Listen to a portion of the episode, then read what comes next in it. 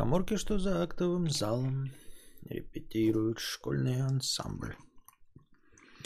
Здравствуйте, дорогие подписчики и подписчицы. С вами вновь ежедневный подкаст Константина Кадавра. И я его ведущий Константин Кадавр. Эм... Что счетчики не запустились? Добро пожаловать. На чем бишь мы остановились? Здравствуй, богатей, Толстантин. Твой любимый твиттер скоро начнет принимать донаты в биткоинах. Также могут быть переводы без комиссии. Прошу авторитетного мнения. А, да, а, ну а какое авторитетное мнение? Ну молодцы, что? А, любая площадка, делающая, э, облегчающая систему монетизации, э, популяризирует себя среди создателей контента. То есть э, при прочих равных условиях, да, любой э, более-менее талантливый человек э, предпочтет пользоваться той площадкой, где он легче и проще сможет получить деньги от подписчиков, ну или монетизировать свой контент. Поэтому как бизнес-идея, бизнес-начинание похвально.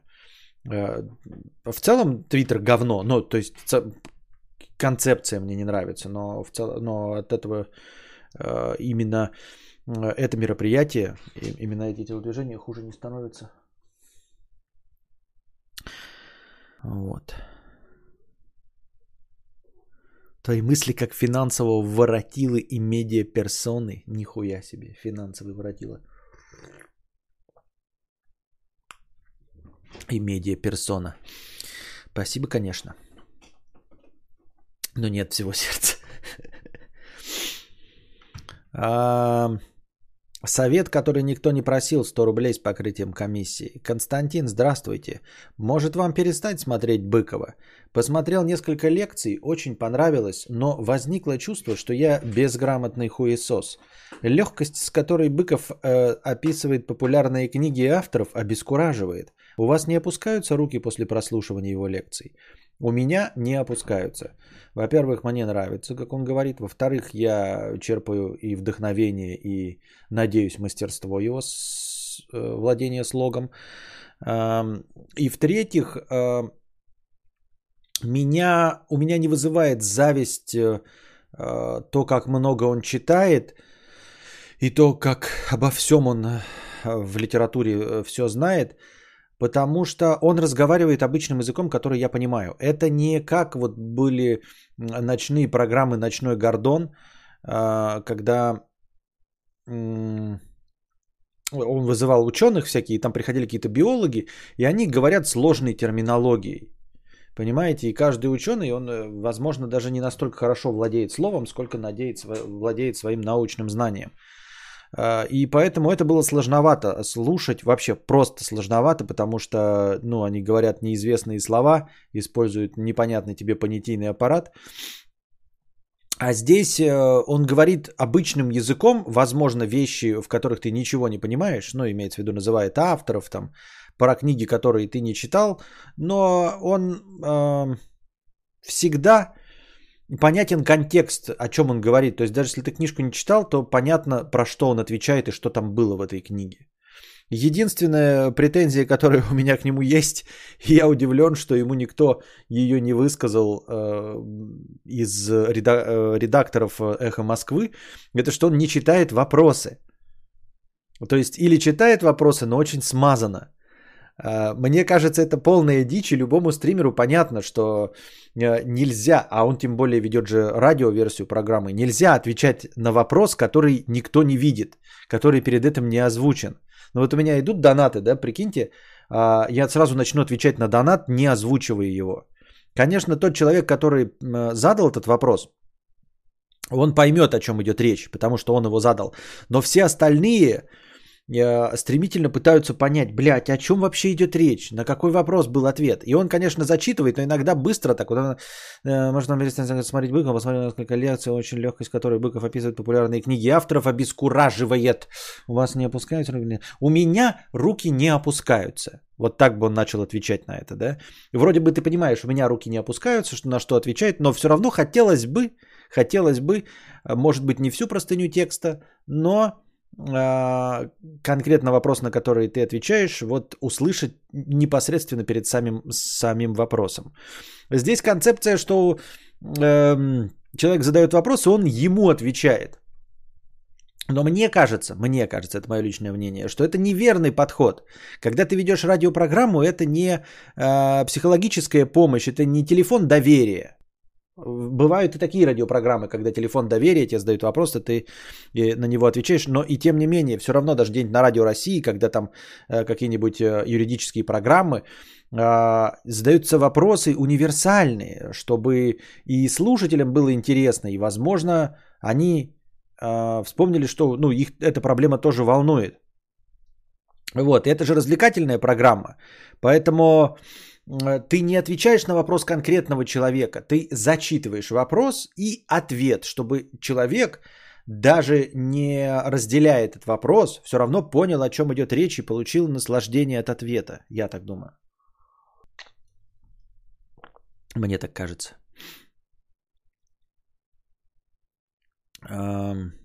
Но в любом случае мне Быков-то нравится, э, я его буду слушать, я его слушаю.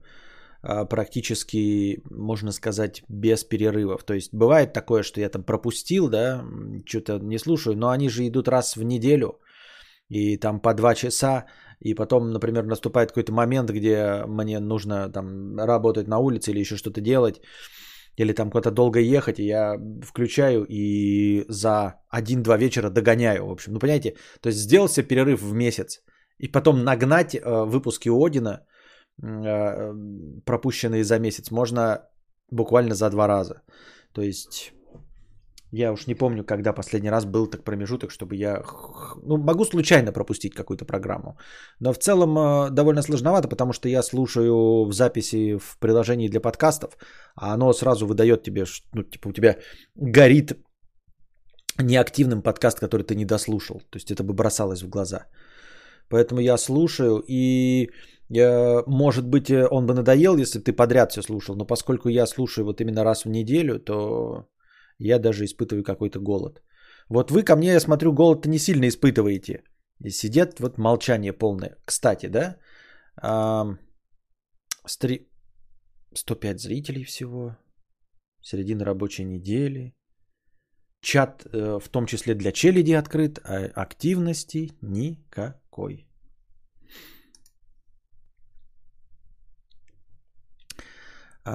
Ебаторий 500 рублей с покрытием. Просто спасибо. Привет, продолжаю смотреть с развитием отставания. В 176-м выпуске в конце а, была еще не вырезанная лекция про мужика бесконечностей. А к 166-му так и не была добавлена приписка с кинобредом. Эх, не доходят мои сообщения в будущее. Доходят, я просто забыл, забыл. И все. Я сейчас вот это все себе добавлю в памятку, в телегу, и все равно ничего не сделаю, потому что забуду хуям собачьим все это. Но вообще выделить, конечно... Неужели я не выделил э, мини-лекцию про Кобелькова? Мне казалось, что выделил. А где челики? Да, вроде бы, вроде бы побыстрее нарастало количество зрителей, э, или мне кажется. Или не кажется. Ну, хотя не, почему 8 минут всего идет. Есть еще каналы с чисто разговорным форматом ответы на вопросы, где звучат только ответы. Слушать вообще неудобно, а смотреть какой смысл. Да, а, то есть, э, ну, мы, вот каналы такие, как я, вот где разговорные, там, э, ежи, э, маргинал, ну и просто разговорные стримы даже обычных зрителей, а обычных стримеров, обязательно нужно зачитывать вопрос. Потому что даже если ты игровой стример или там, который создает прям какой-то красивый видеоконтент, но когда ты запускаешь разговорный подкаст, его все равно можно слушать в записи. Понимаете?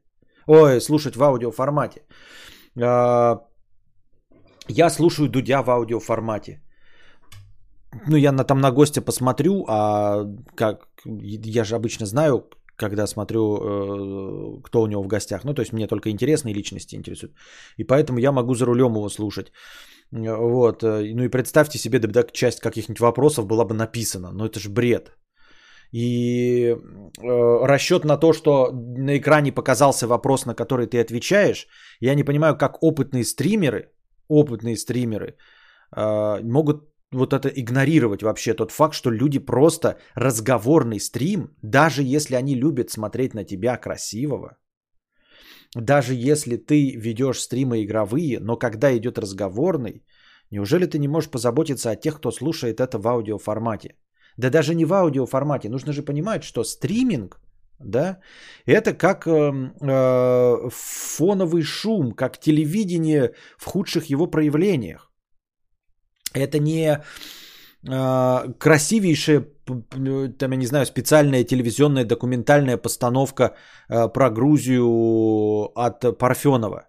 Это эфир, который идет боком. Ну, то есть стримы смотрят э, постольку поскольку. Никто сосредоточенно не пырится в стрим. Ну, то есть, помимо, бывают, конечно, да, э, прохождения игры, которые ты прям, вот сижу, смотрю, да, раз. Э, или какой-нибудь чемпионат. В остальном даже если кто-то сидит и специально смотрит прохождение любимого стримера, это все равно идет там под пивко, да, это все равно идет под отвлечься. А вообще в большинстве случаев, когда идет разговорный стрим, так это вообще можно на второй экран, можно на э, заднюю вкладку, чтобы звук шел в прямом эфире. Вот, и поэтому не озвучивать вопросы, на которые ты отвечаешь, потому что ты по какой-то идиотской причине думаешь, что люди сидят и в экран пырят и читают, что было в донате, но это ж дичь. Я не прав?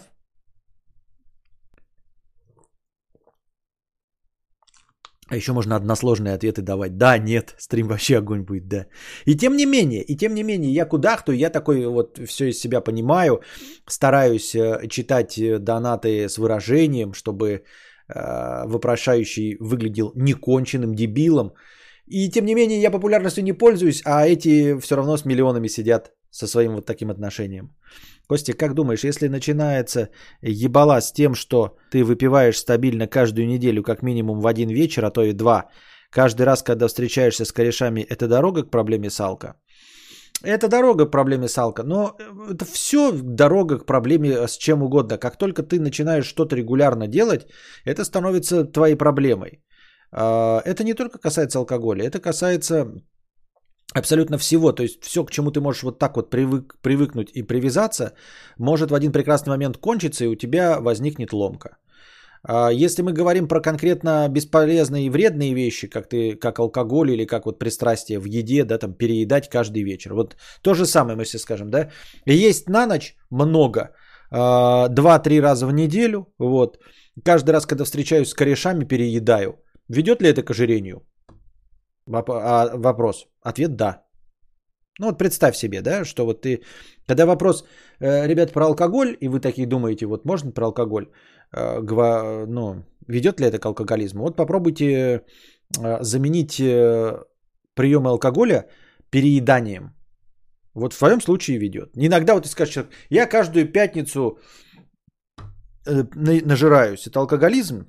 И ты вот подставишь под это переедание, такой думаешь, ну, плоховато, но, по-моему, нет. Возможно, нет. Но это не прав, это вот просто такая аналогия. Может быть, это неверно. Но в твоем случае э, приведет ли к ожирению, если ты 2-3 раза в неделю перед сном нажираешься и еще каждый раз, когда встречаешься с друзьями, ты опять переедаешь там, до того, чтобы выпить мизима. Да, ты будешь жирная свинья, как э, ваш покорный слуга. А... Ну а так, э, как я уже говорю, любое регулярное повторение, от которого ты легко не можешь избавиться, ведет тебя к э, вредной привычке. Я так думаю. Если только это не спорт, конечно, какой-нибудь там. Если ты с таким же чистотой... Главное, если ты с такой же чистотой будешь бегать, например, я там нерегулярно 2-3 раза в неделю бегаю, и с корешами еще бегаю. Стал мне спортсменом. Вот спортсменом ты не станешь. Это я тебе обещаю, блядь.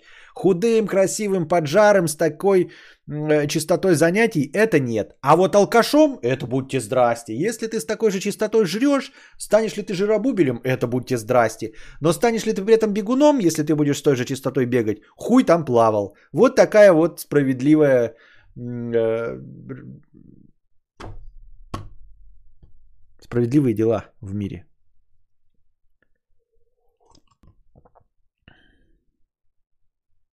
Немец, я читаю твои... Ты реагируешь, ты точно этот стрим смотришь? Просто э, один раз я прочитал у него, значит, комментарий, он немец пишет. Ахахахах, понимаю. Я просто говорил какую-то обычную вещь, там ничего смешного не говорил. Ахахах, понимаю. Сейчас он пишет, и в чем он не прав. Мне так, вот такое бывает, знаете, когда у тебя четырехчасовой стрим идет, человек заходит, запускает стрим с самого начала и начинает в чате отвечать на то, что он видит, а, что было на самом деле три часа назад. И ты такой, все люди, значит, ты уже про телевизор рассказываешь, да, эти люди тебе там рекламируют, какую плазму купить, а один человек там пишет что-нибудь, блядь, наушники хорошие, ты такой, какие наушники, три часа назад об этом говорили, а он только сейчас запустил этот стрим. Если Вадим Николаевич пишет, если тебе кажется, что у тебя зависимость, попробуй сделать перерыв на месяц. А также, я также делал, чтобы себе доказать, что не алкаш, но не выдержал и смирился, что ты алкаш. Понятно. Шам Ира стала спонсором канала. Добро пожаловать в спонсоры канала. Спасибо большое, что стала спонсором. А, благодаря вам, спонсоры, и всем, кто присутствует, спонсоры с зелеными никами, особенно с теми, у кого уже ебальничек э, наполовину сгнил, это самые длительные, бесперерывные подписчики. Вот, например, Эндрю Кузнецов. Посмотрите на его э, после ника аватарку мою. У него уже лицо практически полностью превратилось в кадавра и сгнило. Через два года там будет полный кадавр. Э, благодаря вам э, в начале каждого подкаста есть полторы тысячи хорошего настроения. Полторы тысячи хорошего настроения это вот, вот, вот, вот это вот настроение, вот сейчас, например, начнется. Это вот то, что обеспечивают зеленые ники в чате. Будьте зеленым ником в чате. Ха-ха-ха, да, когда стрим ушел, ушел на полчаса, а ты на паузу ставил и забыл подогнать по времени жиза-жиза. Да. Что за фильм Дюна? Первый раз слышу. Ты что, прикалываешься?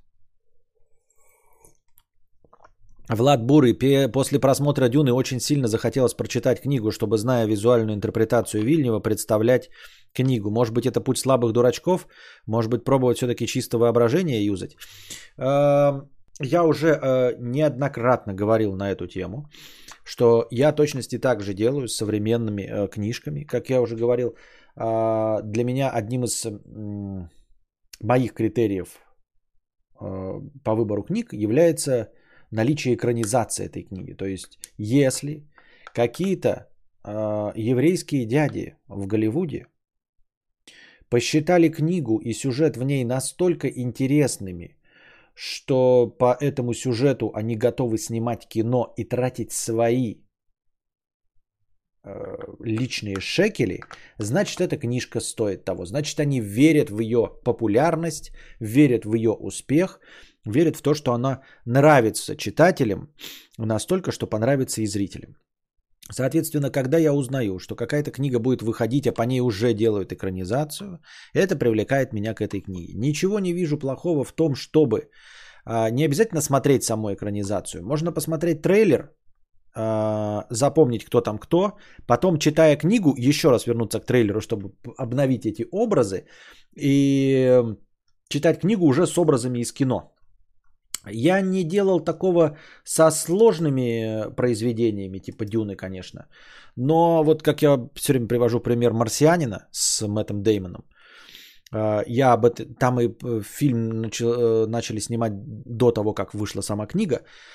Поэтому, посмотрев уже трейлеры «Марсианина», узнав, как выглядят все герои, я читал уже книгу, полностью представляя себе на месте главного героя Мэтта Деймона. Прекрасно прочитал, потом посмотрел фильм. Вот. Можно ли сначала посмотреть фильм?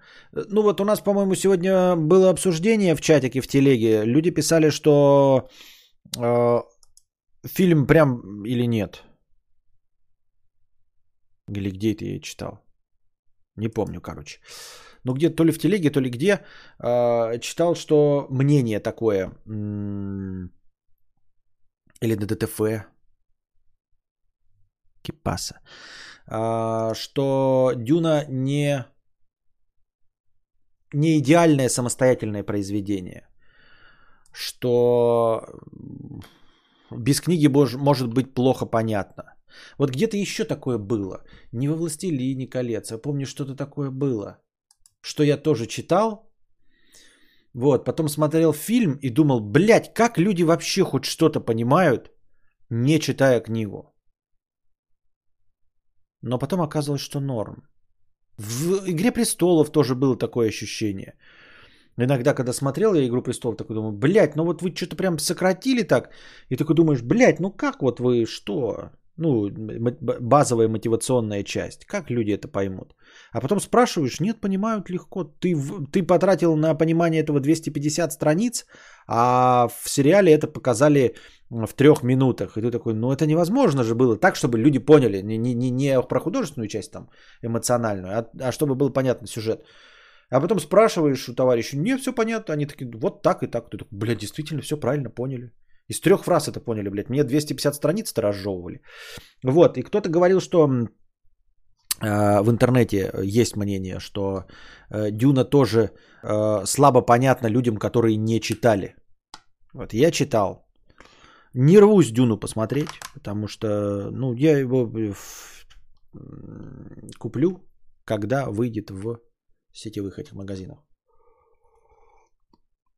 Лучше всего работает фильм плюс книга. Подтверждаю, в тандеме прям заебись. Очень хорошая экранизация, если знаешь, что именно сейчас экранизировано. И ты имеешь в виду прям фильм плюс книга или книга плюс фильм? Сначала книга, потом фильм. Я также, кстати, в 20 лет назад, 20 лет назад, точности также обработал и «Властелина колец». Вот, я прочитал, э, мне подарили книгу, такое охуительное издание а, Хоббит и Властелин колец. И я все это прочитал. Причем, когда вот вышел первый фильм, и объявили же сразу, что будет э, выходить, э, они раз в год же выходили, 2000, по-моему, первый, второй, третий. Вот, и я прочитал, э, первый фильм вышел, я его не смотрел, и сразу прочитал весь «Хоббит» и «Властелина колец», и потом уже смотрел первый, второй, третий фильм имея книжный багаж.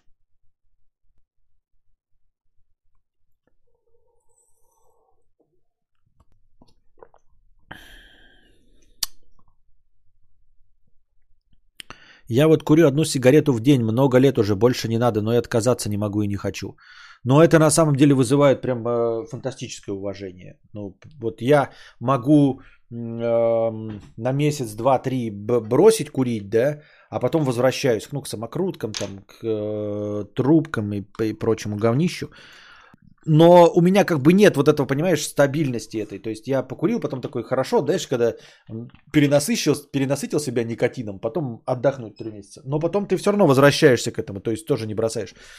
Но иметь железную выдержку, чтобы несколько лет курить одну сигарету в день, это вызывает уважение. Это просто это... Но это фантастика. Это фантастика, я считаю. Это как, знаете, э, пить пиво каждый день, но по одной бутылочке. Я думаю, что никому не, поп- не войдет во вред. Вот одна бутылка в день, вот прям одна бутылка в день. Но я не знаю ни одного человека в мире, и думаю, что таких не существует, которые бы пили просто, знаете, одна бутылка пива в день. Во-первых, она ни туда, ни сюда, это одна бутылка, да? Она тебе ни хмеля не даст, ничего. Но вот представьте себе, э, вы, вы встретили бы человека, и вот доподлинно известно, вот он прям под э, наблюдением камер, что он в день пьет одну бутылку пива. И все. И не больше ничего, ни водки, не напивается никогда-то редко, да, то есть как вот это с сигаретами у нас Spring Spine. Больше не пьет, не бухает, ничего, но вот одна бутылка пива в день. Я подумал, нихуя себе. Нихуя себе. Мне кажется, это достижение, если это правда. Максим Гальянов стал спонсором. Спасибо большое, Максим Гальянов, что стал спонсором. Добро пожаловать. Ты тот, кто делает э, стрим с самого начала. Посмотрел обзор Габлача и Клим Сраныча на Дюну. Да, иногда я ем говно. Да почему говно? Это, понимаете, не, ну, то, что мне не нравится, это не значит, что вам не нравится должно. Ну вот мне не нравится Гоблин, ну и что? Это вообще никакая не проблема. Вот мне не нравится Гоблин, а э, дружу не только нравится, они с ним э, хорошие знакомые, товарищи, возможно. В этом нет никакой проблемы абсолютно. У всех разные вкусы.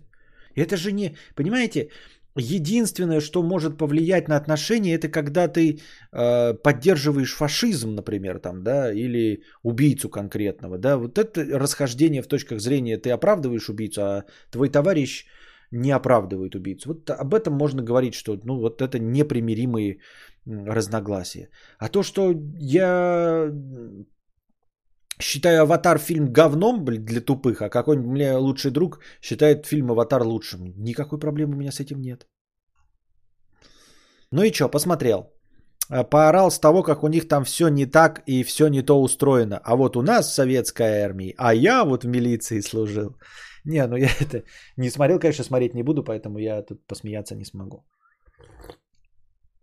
Но к фильмам вообще слабые претензии, раз. Во-вторых, к фантастическим фильмам. Два. Э, и это, это благодатная тема, я ее обожаю, когда а, есть какие-то претензии к фильмам. И вот сейчас эм, тоже тут новость промелькнула. Александр Роднянский, а у меня тут уже есть сейчас. Александр Роднянский, продюсер фирмы «Чернобыль», ответил на э, вопрос в Инстаграме про смотрел ли он обзор Бэткомедиан на его фильм. Он сказал, что малообразованный гопник и его мусор – про обзор Бэткомедиана.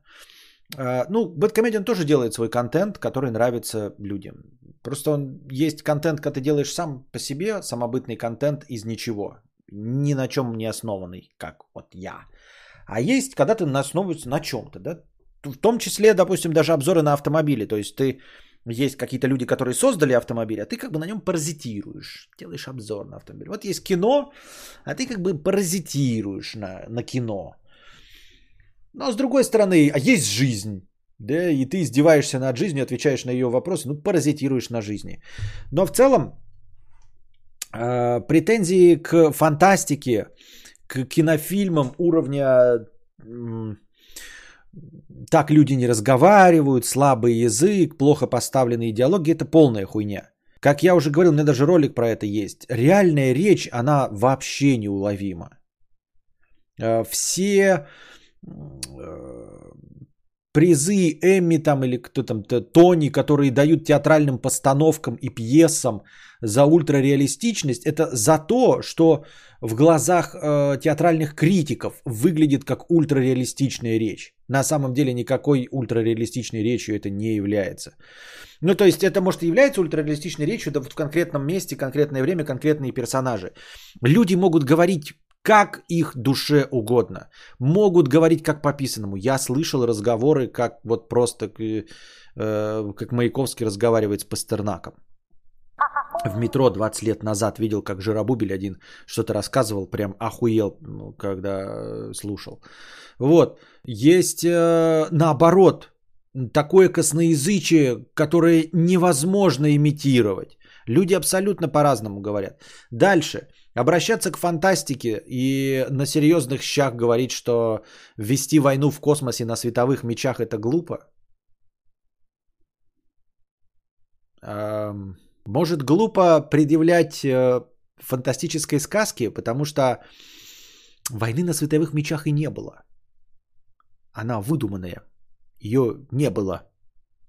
И вот э, и Шайхулуда не существует, и Квисац Хадыраха нет, и, и Бена Гессерит нет, никого нет. Понимаете, ни Фрименов, ни Фременов, ни Сечи, ни, ничего этого нет.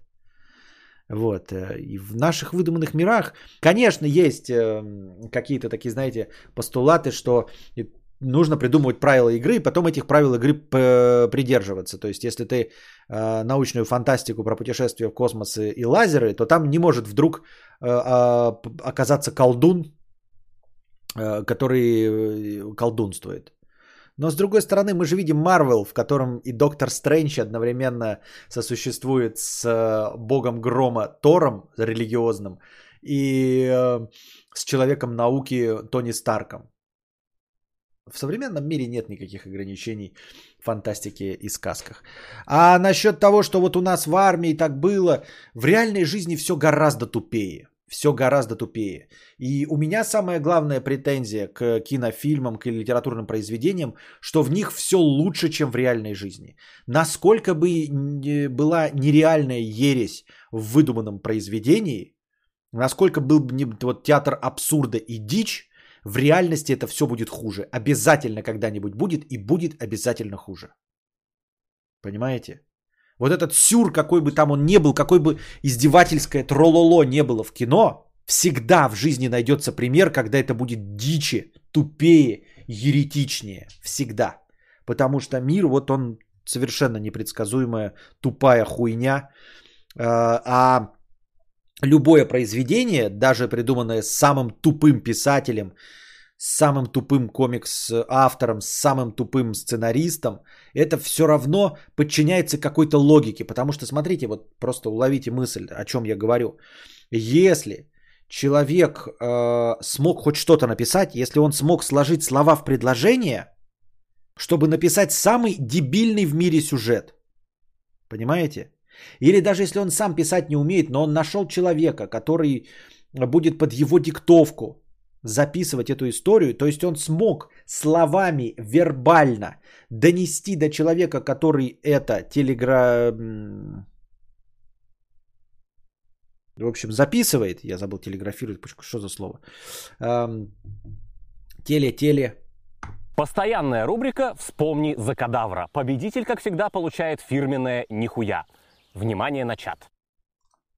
Если человек хотя бы обладает э, начальными навыками речи настолько хорошо, чтобы донести до другого человека, который за него это запишет буквами, какую-то историю, это значит, что он уже лучше, чем Вселенная, понимаете?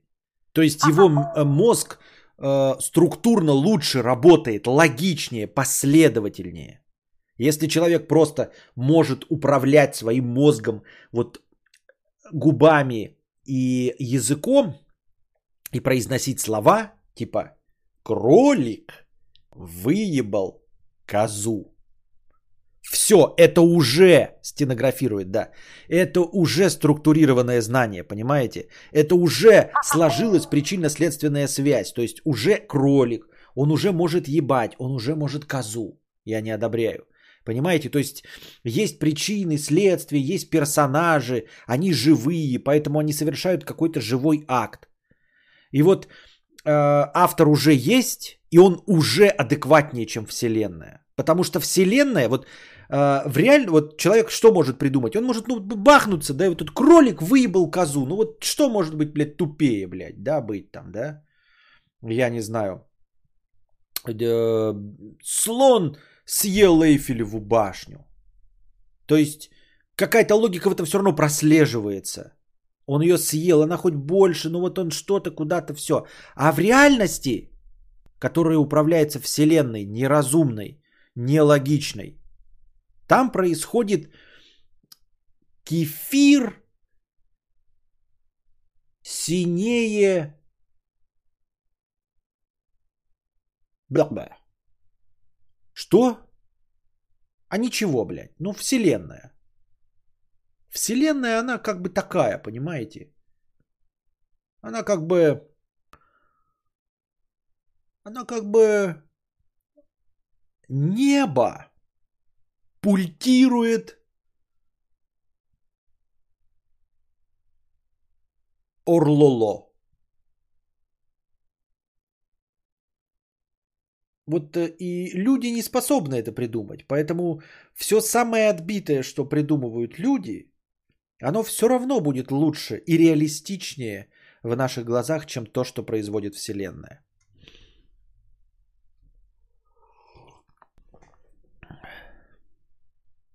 Как про игры говорили, любое произведение человека подвержено логике. Вот, абсолютно верно. Максим э, Гальянов сформулировал гораздо лучше, чем я, гораздо четче. А, вот эту мысль я и пытаюсь донести. Да, любое произведение подвержено логике.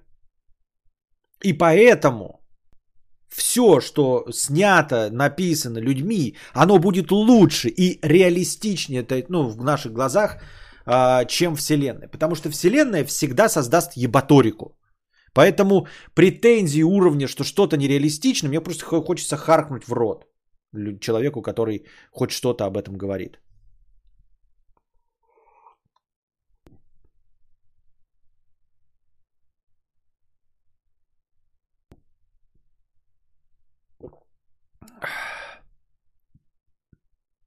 Властелин колец. Охуительное издание. Где покупал? Ой, все.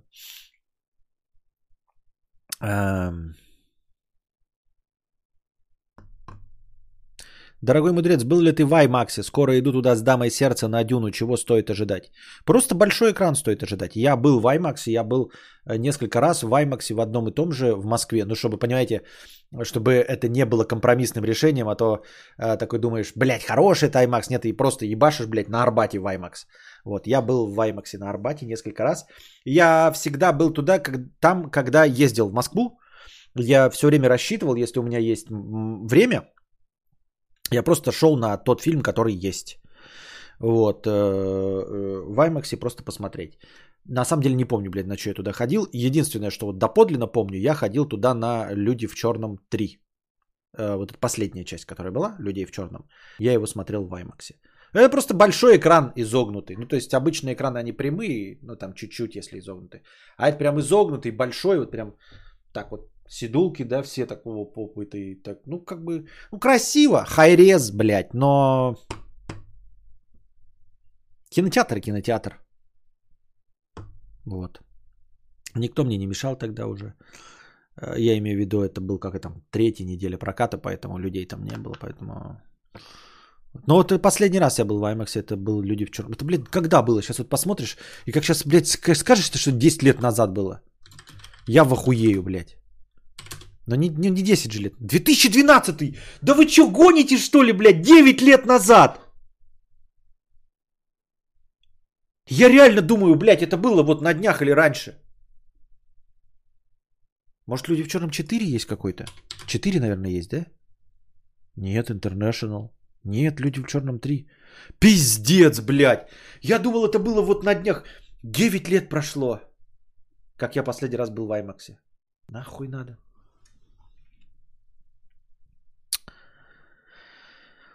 Ведьмак черт ногу сломит без книг. Там несколько временных линий в сериале слепили. Но я сериал не смотрел, мне не понравился. Эм. Александр, я не читал фильм, посмотрел, все понятно. Что там люди могли не понять? Но я не знаю, не видел, поэтому не знаю. Костик, помнишь телегу про пиздострадание Влада Бурова, который два месяца не спал, но все равно искал новые отношения, э, по продолжение далее сместил. Так, ребята, я хотел бы вам на... Э, спросить у вас. Напишите сейчас в чате. А, если ваше сообщение скрылось, вы его все равно видите? Ну, то есть, э, вы его у себя в чате все равно видите? Напишите что-нибудь матом и запастите. Я потом прочитаю, типа, какие сообщения скрыты. И спрошу у вас, видите ли вы сами свои сообщения, или они для вас тоже скрыты. Потому что меня заманало. Вы не сдерживаете язык, и половина ваших сообщений скрыты. Я должен сидеть и вот сейчас Влада Бурова нажимать, блядь, показать. Чтобы все видели, о чем он спрашивает. Мне это нахер тоже не нужно. Сдерживайте свой язык. Учитесь писать так, чтобы э, мама зашла ваша, и ей не было стыдно. Я уже веду стрим так, чтобы вашей маме не было стыдно. Вот. У меня сегодня только кролик выебал козу, больше ничего. Вы не стараетесь. Вот я стараюсь, чтобы только кролик выебал козу. Шестой стакана, мудрец. Ты смотрел Марвела «Что если»? Первую посмотрел, что вообще не интересно. Вообще неохота смотреть. Как оказалось, она все еще смотрит кадавра. Чувиха прихуела с обсуждения этой темы, оба кринжанули, но зарофлили ситуации. Но пообещала задонатить и рассказать свою половину истории. Но ждем, забавно. Влад, вообще не помню, о чем речь идет. Два месяца не спал, все равно искал новые отношения. Нихуя не понимаю. Влад, вообще не помню, о чем идет речь. Спасибо. Вот Богдан Коваленко, ты пишешь хуй бабай. Оно типа скрыто, люди этого не видят. Ты видишь это? Альберт написал, блядь. А остальные не видят. Ты сам видишь это, Альберт? Арториус написал хуй большими буквами. Эндрю Кузнецов, а не бля. Ты видишь это? А не бля. Артур написал, кролик выебал козу и удалил. Я вижу свой. А, то есть вы даже не знаете, да, что вы плохо написали. Это стрёмно. Вот почему YouTube, он бы вам показал, типа, ваше сообщение не прошло модерацию. То есть вы даже не знаете, вы написали сообщение. И думаете, все ок. И я вынужден на него отвечать, потому что вы же даже не знаете, что оно не прошло модерацию. И я должен нажимать эти кнопочки. Когда ты начал замечать, что появилась пузо, ты же был поджаром в молодости. Где была та тонкая грань перехода в клуба Центнер? Ой, это нет, в клуб Центнер это переход этот 100. Пузо начало появляться очень давно. С пузом надо бороться мышцами живота и э, пузо... Когда мы в Якутске еще с Андрюшей, блядь, катались на велосипеде, как я уже, э, было пузо. Это вообще не... Пузо появляется Пузо начало появляться, когда я весил э, на 25 килограмм меньше, чем сейчас. Поэтому. Так на Арбате не самый большой, а я не самый большой. Я руководствовался э, тем, что он, скорее всего, самый продвинутый. Ну, типа, там не будет устаревшего экрана или какого-нибудь с уменьшенной яркостью, ну, потому что это же Арбат, это же центр Москвы, понимаешь? Вот этим я руководствовался. Я знал, что он не самый большой, но что в нем точно не будет какая-то отсталая техника. То есть, когда какие-то новые будут появляться фишки, они точно в этом, уж в этом кинотеатре они должны быть. Может быть, это так неправда, но я ожидал такого. Может, ты персонаж фильма «Нью-Йорк, Нью-Йорк»?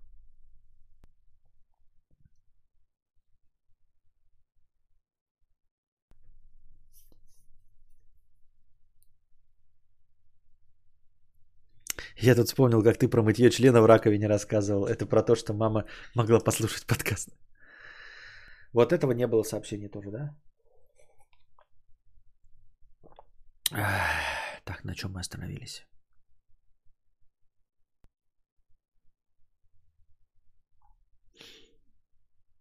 Курагалик 50 рублей с покрытием комиссии.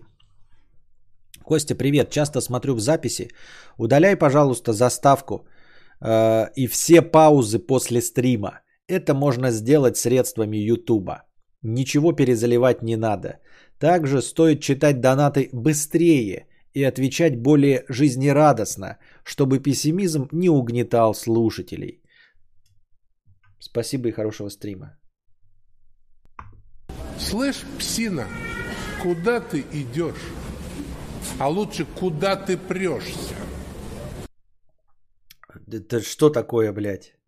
Удаляй заставки, паузы, жизнерадостно читай, побыстрее читай донаты. Что это такое вообще? Ты куда пришел? Это тебе тут э, театр клоунады? Э, имени э, Зверева Поперечного или что? Это раз. Во-вторых, удаляй заставки и паузы после стрима можно сделать средствами Ютуба. Это пиздец какой геморрой. Это пиздец какой геморрой искать паузы, удалять их. А, и в-третьих, а, ты уверен, что люди согласятся на ожидание в трое суток после стрима? Потому что я пытался. Удаляй при мне. Я пытался. Там, если, ну, даже простая обычная отрезка, вот, например, в начале взять и отрезать, а, там а, после этого же нужно нажать кнопку «Применить». А стрим длинный, это не маленький ролик, это длинный трехчасовой, двухчасовой стрим. И он ставится в очередь на обработку на обычных серверах YouTube. И э, примет свой окончательный вид он через двое суток. Ребята, вы готовы поцеловать курагалика э, в его курагу сказать ему спасибо за то, что каждая запись стрима после окончания будет э, не работать э, двое суток. Как вам такое? А, но старая версия, видимо, будет все равно висеть, да? Костя, не забывай анальную пробку вставлять во время стрима. Да, вытаскивать ее из жопы перед стримом и вставлять ее себе в рот во время стрима. Ну,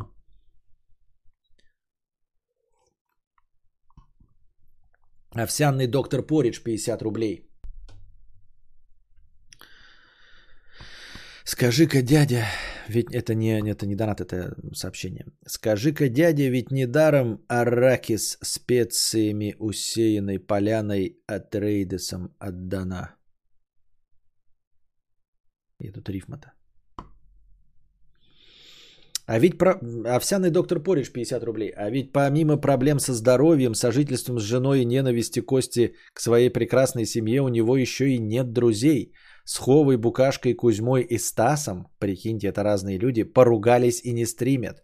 Друже, в шутку донатит такие искусные оскорбления, как будто целыми днями их придумывал. Да. Вынужден согласиться.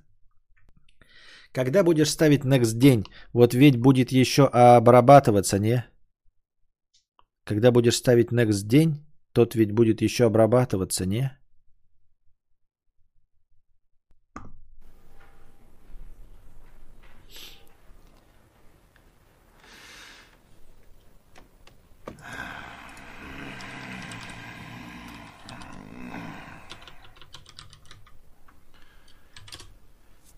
Что ты, черт побери, такое несешь? Паша, 200 рублей с покрытием комиссии. Спасибо за покрытие. Привет, не мог бы ты поздравить Артура Гарифулина с днем рождения? От твоей, он твой давний зритель, ему будет очень приятно. Надеюсь, это не какая-то не подстава. А, Артур Гарифулин, поздравляю тебя с днем рождения. Желаю тебе всего самого наилучшего. А главное, а, вот э, с моими настроениями, главное это хорошее настроение. Вот. Чтобы э, жизнь тебя радовала. Солнце там. Просто новый день радовал. Костя, почему ты ненавидишь тестостерон? Потому что я не умею его готовить.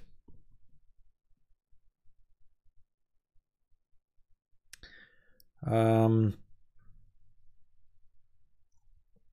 Шок, ты не поверишь, 300 рублей с покрытием комиссии.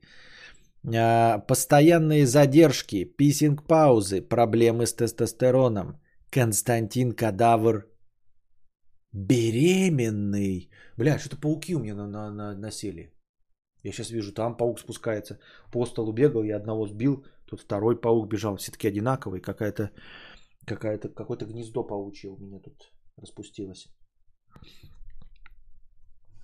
Чем известен фильм «Дюна»? Фильм «Дюна» известен прежде всего песней «Это коммунальная, коммунальная квартира».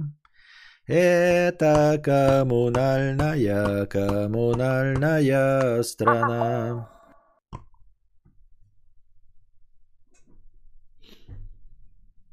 Вот опять, Влад Бурый, ты пишешь, нет, не прошел твой э, сообщение. Старайтесь. Костик, на телеге, та телега про пиздострадание обсуждалась минут 40. Ты говорил, что не понимаешь, как люди, пережив тяжелое расстояние, снова ищут новые отношения. Мой, э, мол, съев испорченную шаву, ты бы не ел ее вновь. Ну, и чё? Ну, вспомнил, и чё? Дальше-то чё? А зачем я вообще напоминаю про ИОТ говноиндустрии, говноистории, которые надо забывать через минуту? Сори за шизу, больше не душню. Да не, не, напоминай, нормально все. Я просто думал, ты такой говоришь, а потом дама какая-то напишет какой-то, что напишет, да, какая дама-то? Как она в этой истории вообще всей этой? Лимпампо и Филимонов. Африканский страус, яхта с белым парусом. А как же еще было такое-то? Наш Колька Бабник и Васька Бабник. Нет, да, подождите, что-то. Иду грущу, не не грущу, не спорь со мною, и я все тебе прощу. Че это так, как? Как начинается эта песня? Фонарики мигают на углу ветру, Сухарики соленые грызу, я не грущу, иду свищу. Не спорь со мною, и я все тебе прощу. А, Дюна. Кажется, мы стали забывать, какой должна быть Дюна, а не вот этот вот пид- педрильный Тимати Шаломе. Дьявол 2 на Switch 4К рублей. И кариков вроде нет. Я ебал такие приколы. Да, ну Diablo 2. У меня Diablo 3 есть. Благодаря кое-кому. Спасибо. Но я пока за него не брался. Вот. А, Diablo 2. Ну, Diablo 2, да, боже, можно было... Я Diablo 2 не проходил в свое время. Можно было бы пройти, конечно. Что значит поридж? Не поспеваю за сленгом. Знаю группу Поридж Радио. Видимо, теперь челы норм так кринжуют. А, поридж – это каша. А, ну, вообще слово поридж обозначает каша. А, в широком смысле, в более узком смысле это именно овсяная каша. То есть вот эта овсянка сэр, это именно поридж. Дальше. А, откуда э, пошел этот мем? Я же во всем разбираюсь, я старпер, иначе вы, что вы здесь сидели?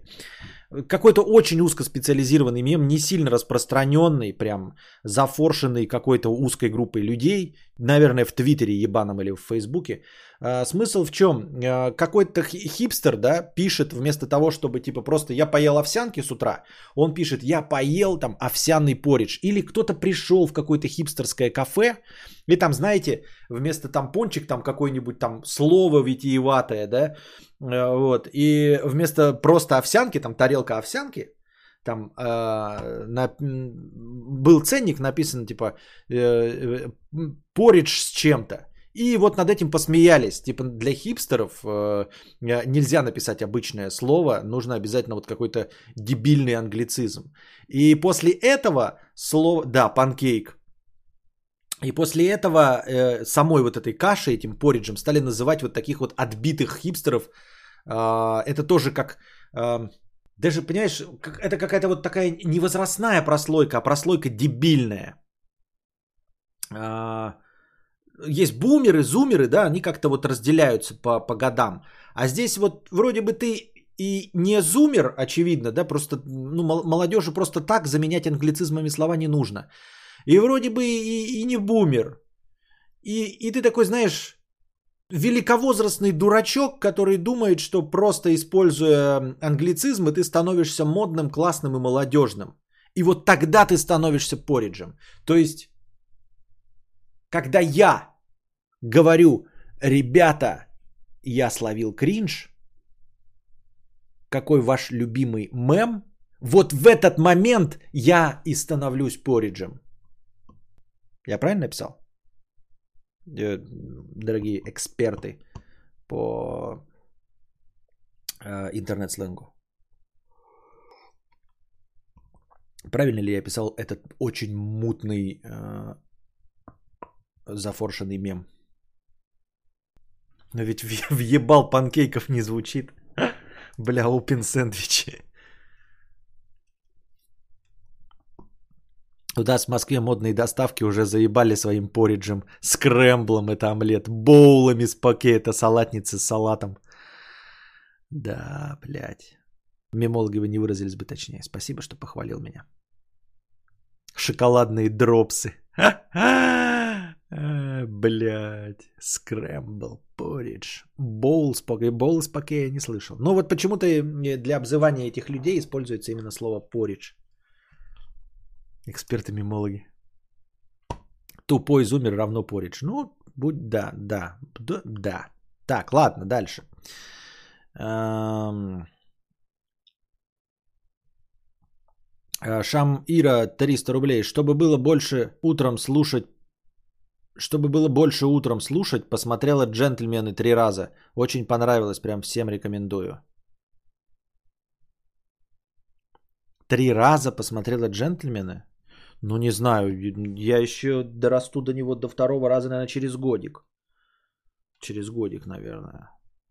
Но он все-таки не... Ну, он, конечно, возвращается к истокам. Я имею в виду Гай Ричи, но э, не так же хорошо, не так же захватывающе интересно, как старые его поделки. Классический большой куш, карты, деньги, два ствола. Костя, тебе после просмотра Доктора Хауса не было, блин, лол, страшно жить? Как посмотришь на эти волчанки, воскулиты и прочие раки поджелудочные без причины, то очень страшно. Еще же не хаос лечить будет. А, было, но страшно не было, потому что когда я смотрел, когда этот сериал шел, э, он же был очень дико популярен, как Игра престолов. То есть весь интернет был в тот момент забит всякими интересными фактами про доктора Хауса. И во всех э, статьях о докторе Хаусе было написано, что создатели злонамеренно вместе с консультантами брали очень-очень редкие случаи. То есть чуть ли не такие, которые вообще единожды описаны в учебниках, и некоторые чисто теоретически описаны что, как возможные, как в пересказах, но никто их не задокументировал. То есть Доктор Хаус, поскольку это классический детектив, э, он построен на необычных случаях, там нет ангины какой-то, да, там вот именно на таких вопиюще необычных случаях. И даже шутка юмора была про Э, то насколько эта больница, как я забыл, как там, Плейнсборо, да, называлась, что-то какая-то там, насколько она средоточие темной силы, что все самые редкие болезни происходят только в этой больнице. То есть то, что встречается один раз на миллиард людей, оно вот каждый, каждый день в, этой, в этом Принстон Плейнсборо. Э, именно в группе доктора Хауса. Так что, и это постоянно в каждой статье читалось, так что тебя успокаивали, что э, в реальности встретиться с этой болезнью очень-очень сложно. Но и, конечно, писали, что если придется встретиться, то ты умрешь. Потому что доктора Хауса не существует. И, скорее всего, э, тебе не поставят правильный диагноз ни здесь, ни в Швейцарии, ни в Израиле, ни в Америке. В лучшем случае, после э, того, как ты умрешь, разберутся, в чем была проблема – и, может быть, будущим поколениям помогут. Но тебе уж точно никто ни с одной болезнью, которая фигурировала в Докторе Хаусе, не помогут. Костя, почему ты сменил надпись «Хорошее настроение» добровольный пожертвование? По-моему, первый вариант был круче, а сейчас звучит как оправдание донатов. Да мало ли как звучит. Потому что оно показывает, откуда идут э, добровольные пожертвования. Чтобы человек неподготовленный понимал, что это добровольные пожертвования. Что такое хорошее настроение? Это которое я сам себе указал? Или что это такое? А это добровольные пожертвования. То есть человек заходит, а, добровольные пожертвования. Тогда заходит хорошее настроение. А от чего оно зависит у этого человека, у этого дебила? Кто его знает? Собрал огурцов на, на своем Plant Space. Угу. Simple Dimple. Не, не слышал. Но омлет куском, а скрамбл он все время перемешивается на сковородке во время жарки.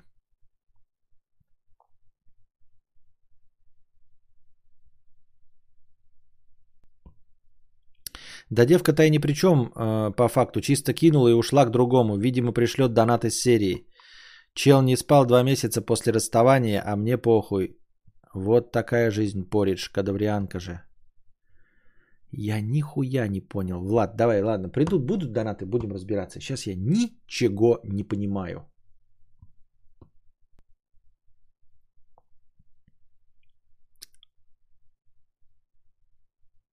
Костя, привет. Где видео о потреблятстве? Где прокеды по Парижу?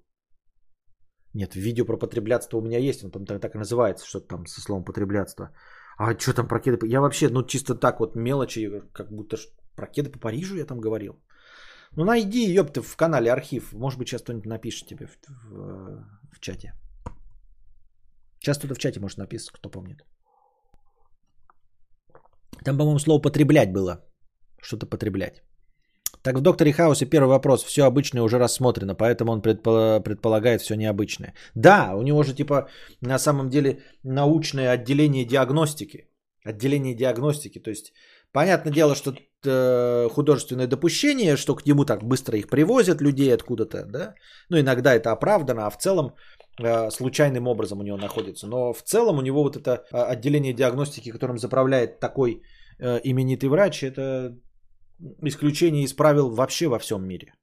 Прям отделение диагностики, которое может позволить себе сколько там, одновременно четверых дипломированных врачей, которые занимаются специализирована только диагностикой вообще-то. Синтезаторы речи. 50 рублей. Кадавр, у меня на экране MacBook ретина появляются и не пропадают белые пиксели. Не черные. Я слышал, что не черные можно как-то убрать. Это правда или очередной интернет-пиздеж по типу «сунчи копай в микроволновку и будет вкуснее» или это тоже правда? Ложь, вокруг ложь. Вокруг... Я забыл песню. Ладно, спасибо. А, мне кажется, это ложь. А, горящий тоже одним цветом пиксель, ты с ним тоже ничего не сделаешь. не -а. Ну, то есть, э, пиксель это очень-очень-очень-очень-очень-очень маленький элемент э, под своим управлением. И, ну, в общем, его не отремонтировать. Ну, грубо говоря, там какие-то диодик да, разным горит, и вот он горит, у него все разом зажглись. Это значит, что все, какой-то контакт нарушен, ты уже с этим ничего не поделаешь. А, белый, черный. Черный это просто не горящий пиксель, а белый это горящий пиксель всеми цветами одновременно в RGB подсветке это все три цвета одновременно горящие, это будет белый пиксель, если я правильно помню. 997. Пассажир с 2014 года, 997 рублей. Э, спасибо. Э, вне очередной дат. Привет, спустя много лет таки хочу услышать, что же стало со вторым холодильником. Что же стало со вторым холодильником, мы так и не узнали. А потом наступила весна, и его все-таки кто-то убрал. Но кто убрал и когда, мы так и не узнали.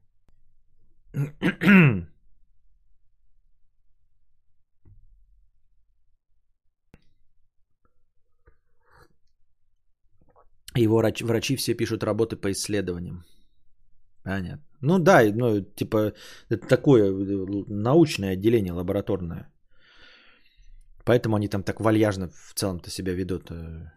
Э, не, не нагружены там вся больница в, в больных, а этого э, хаоса чисто в виде наказания заставляют при, осуществлять прием больных. Я Доктор Хаус никогда не смотрел, но однажды лет 12-13 назад Э, как-то во время обеда откусил и проглотил кусок пластиковой вилки. Кинул эту историю в какой-то то ли чат, то ли форум, а там мне отвечают, такое было в Докторе Хаусе, и это одна из тех редких серий, где пациент умер. Короче, сериал пугал, даже если не смотреть. Что в итоге обра... Ну, она... ну, наверное, сейчас такая пластиковая посуда не делается так, чтобы тебя убить. Ну, то есть совсем, если острая, конечно, тебе проколет что-нибудь. Как и какая-нибудь рыбная косточка. Но в целом оно должно с желчью, наверное, обработаться до округлого камушка. Можно попробовать, пишет Саркатан Саркатанович, понажимать на этот пиксель. Иногда может помочь, но это не точно. Как ты можешь на пиксель понажимать? 300 тысяч э, точек на дюйм, 300 точек на дюйм, и ты собираешься в такой мелкой плотности. Чем ты собрался нажимать на этот пиксель? Анусом своим? А, ну нет, не анусом, а только если своим членом, только этим мелким прибором можно попасть в пиксель. Всем остальным ты обязательно заденешь э, близлежащие.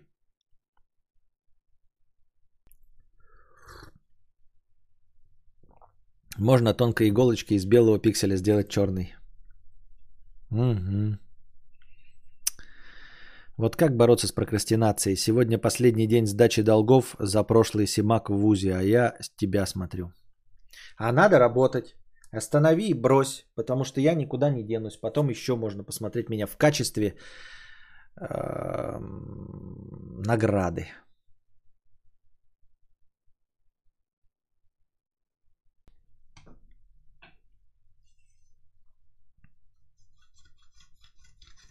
Вчера проехался в метро, там говорили несколько раз «Уважаемые пассажиры» и далее несколько посылов. И тут я осознал, я тоже пассажир. Безумно можно быть первым, безумно можно через Стало печально. Вот э, как же Костик корежит простые фразы. Всю жизнь ездил нормально пассажиром, а теперь а теперь стал пассажиром.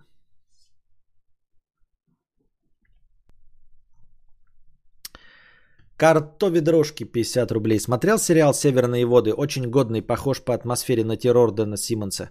Именно на сериал, не на роман. Там Колин Фаррелл предстает в очень интересном амплуа. Я начал смотреть, но пока подзабросил, но надо досмотреть. Да, начал. Э, Влад Бурый 100 рублей. По чуть-чуть компенсирую долгие годы пассажирства. В свое оправдание скажу, что учился и не работал, чтобы стать петухом-прогером и донатить сейчас. Спасибо, Костик, чатик. Кто шарит за въебал блинов? Кто шарит за въебал блинов? Никита 500 рублей. Хорошего вечера и спасибо за вербальное творчество. И вам спасибо. Курагалик 50 рублей. А, с покрытием комиссии. Насчет пауз понял, неудобно удалять. Тогда старайся не допускать их в стриме. И если заговорили об улучшениях, делай тайм-коды после стрима по темам, донатам и тому подобное. Мне будет сильно удобнее. Спасибо и еще раз хорошего стрима. Иди отсюда, пидор грязный. Я ни в коем случае тебя не оскорбляю и не, не, не обзываюсь. Это просто вставочка забавная. Не, не, не, не обижайся.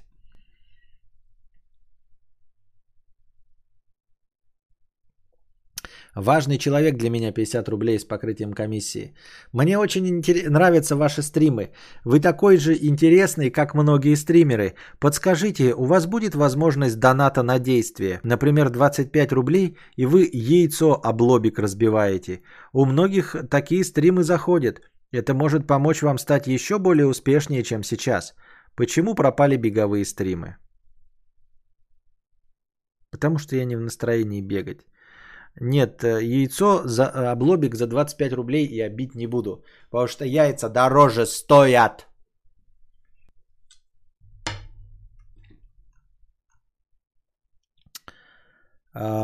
Андю, 300 рублей.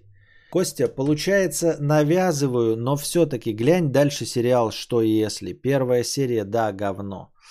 Ой, не знаю, ну обязательно когда-нибудь доберусь, попробую еще раз. Вот. Но так вообще северные воды, конечно, на... надо бы посмотреть. Выключают меня. Так. Кстати, удивительное говно. Годами слышал, что кадавр такой жесткий, грубый, деспотичный и тому подобное, но сам ничего не писал и верил. Сейчас начал общаться, а Костя-то ультра вежливый и тактичный, даже неловко. Это потому, что ты не попал в те далекие времена, когда когда я необычные места использовал в качестве унитаза. Музыкальная пауза. Ой, музыкальная пауза. Писинг пауза.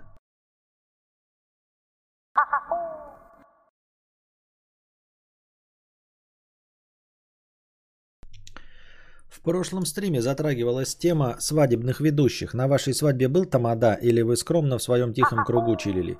Скромно в своем тихом кругу чилили. Э, ну, в смысле, не было тамады, да. Э, перевозчик 50 рублей. Да уж лучше быть в метро пассажиром, чем в такси хуйком. Безумно можно быть первым, безумно можно через стены.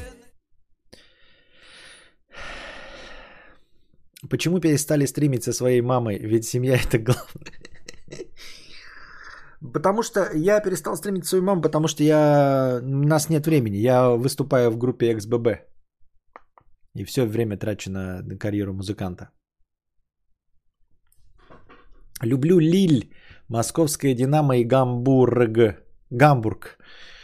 Э, Привет, начал читать «Похороните меня за плинтусом». Прочитал около 25%, и это какой-то пиздец. Просто адище. Зверство дичайшее. Будет ли дальше добрее, если читал, конечно? Что делал в такой ситуации?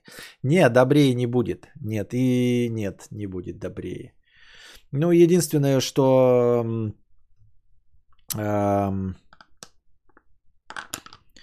Единственное, что успокаивает, это что если это ну, на основе реальных событий, то автор как бы с этим справился, вырос и стал писателем. Вот. А, ты мне сейчас напомнил, я почему запутался, похороните меня за плинтусом. А, есть вторая книга, она якобы, но там на самом деле хроники раздолбая.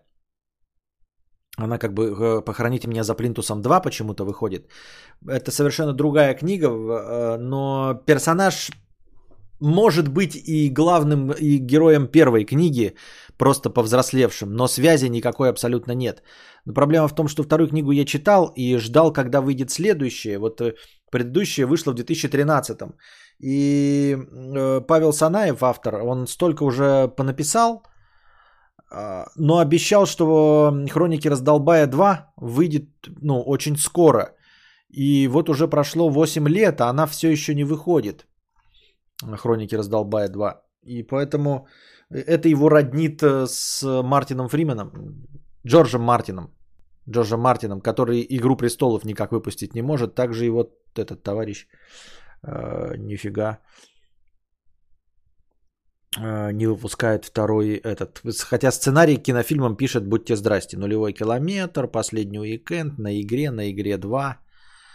А, вот Хроники раздолбая обещал как продолжение, так оно и нет. Я уже даже заходил где-то год или два назад в, в Инстаграм, и он говорил вот, вот, вот, вот, и что-то опять ничего нет. Хотя первый мне очень понравился, но он оборван на полусловие, и хочется дальше, а там ничего нет.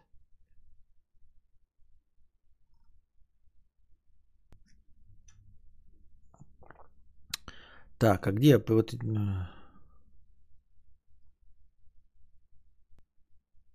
В целом написание первой части заняло два с половиной года, а вот вторая часть где?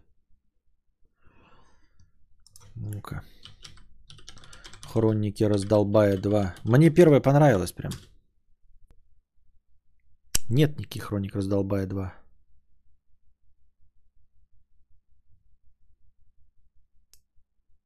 Спор на балу Воланда. Но он так и не вышел. Где он? Обидно, досадно. Ну ладно. Блин, а что такое гудит? Мне кажется.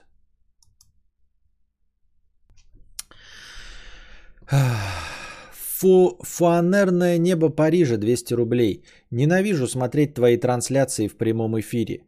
Если это случается, значит я снова ночью работаю вместо того, чтобы спать как и ты. Так что это копейка на то, чтобы твоя агония продлилась дольше моей.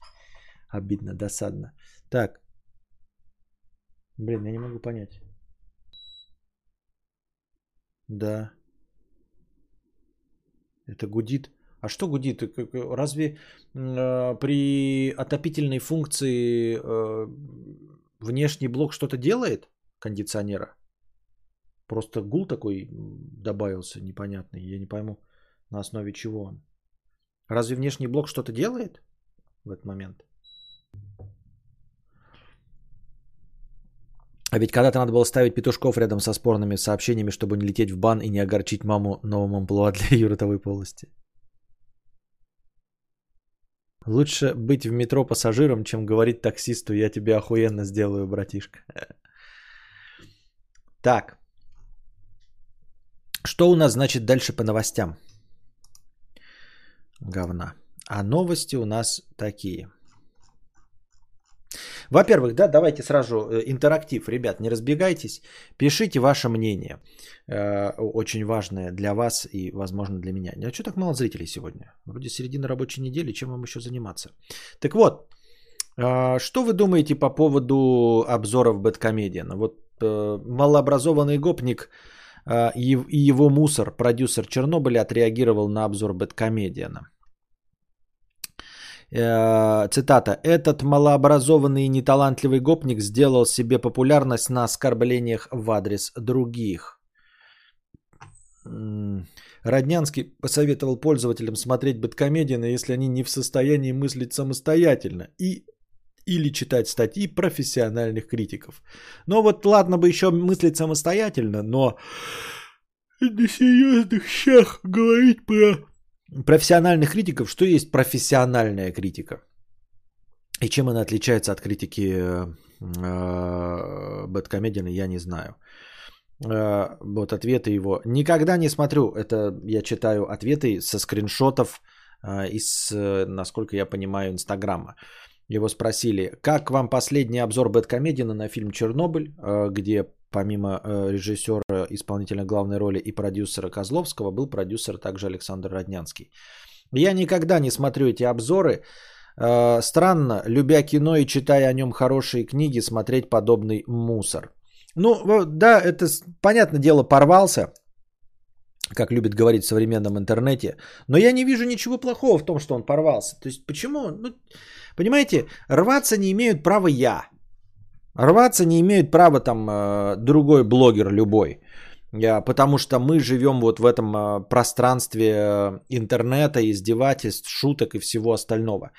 А Александр Роднянский, он пи- пишет кино, ну, снимает кино, ну, там плохое или нехорошее, но на критику он имеет право порваться, потому что, а почему он-то должен быть подготовленным? Это вот если Ксения Собчак порвется на слово лошадь, то она дура, конечно, коей она и является.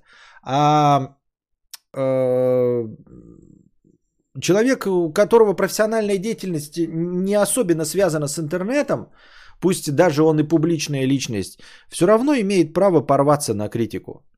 Почему он должен все это выслушивать, прям, ну тем более в таком виде? Одно дело, когда ты действительно э, читаешь высокопарную статью в критическом, э, в, в киножурнале, где э, критик не пишет, э, что ты говноед, э, объебавшийся наркотиками. А я вот не смотрел, смотрите, я не смотрел обзор на фильм «Чернобыль».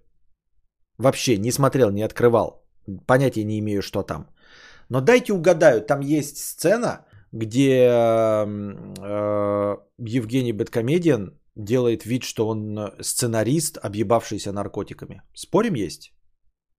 Я, конечно, понимаю, что я могу проиграть, но я вот на 86% уверен, что это в обзоре есть. Вот кто смотрел, подтвердите или опровергните. Есть ли сцена, где Бэткомедиан такой, «Ай, Мне заплатили наркотиками, поэтому я написал такой сценарий. Потому что где мой кокаин? Ну, Потому что это из обзора в обзор идет, да? Ты, ну, лучшие шутки придумать невозможно. А, возможно, я не прав. Но, в общем, э, нет ничего удивительного, что человек, занимающийся любой профессиональной деятельностью, даже если бы он э, делал табуретки, увидев такого уровня критику, порвался бы. Ну, порвался и порвался. Не вижу ничего такого. То есть он не обязан быть, знаете, а, а, человеком, который легко воспринимает критику, не обязан. Человеком, который понимает, что в интернете все позволено, не обязан. Человеку, который, вот, значит, э, э, самоироничный, тоже не обязан быть. Ничего в этом не видно даже такого, что- чтобы он порвался. Ам, Простите, но фильм это художественное произведение, а блог это обычное высказывание по поводу чужого произведения. Удачного или не очень. Мнения разнятся. В данном случае высказывание, на мой взгляд, некомпетентного и необразованного человека. К тому же агрессивного и злобного. Потому это для меня мусор.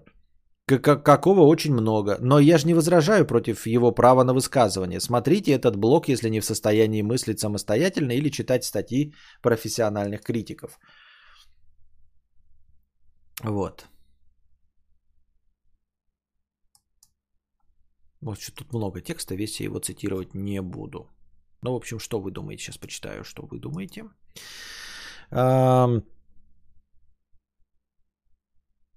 Я раньше смотрела, но все уже какой год по одному кругу у него идет. Скучно, как по мне, а шутки не смешные. Понятно, Ирина пишет. Вот. Еще не успел глянуть последний обзор, но в целом они очень-очень напоминают обзоры Стаса на людей. Местами очень смешно, шикарные вставки и драматургии, но по-серьезки это воспринимать нереально. Они вечно одинаково комментируют его творчество. Сам не смотрю уже, видимо, надоел такой формат. Возможно. Обзоры как обзоры. Таких обзоров тысячи на ютубе. Подача плюс-минус такая же. Не понимаю, почему после его обзоров возникает такой резонанс в обществе. Так они потому что сами его распопуляризовали, поэтому я тоже не очень понимаю, ну, типа, чтобы там что-то выдающееся было, не особенно. Э, Действительно, а, таких дофига. Так, подождите-ка, сейчас я выскочу, посмотрю, что гудит кондей. Почему гудит? Вы мне так и не ответили, он должен гудеть или не должен? Э, на обогреве. Потому что он мне уже ошибку выдал, э, что там какого-то наполнения не хватает.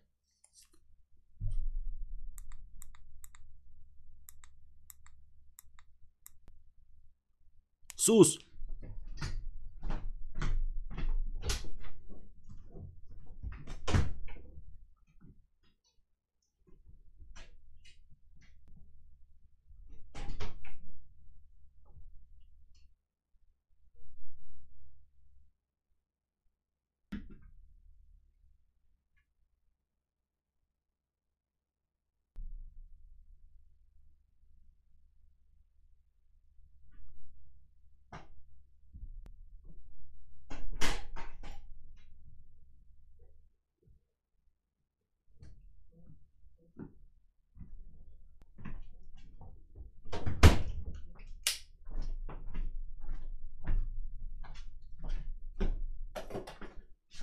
Надо было, наверное, музыкальную паузу поставить. Ну ладно.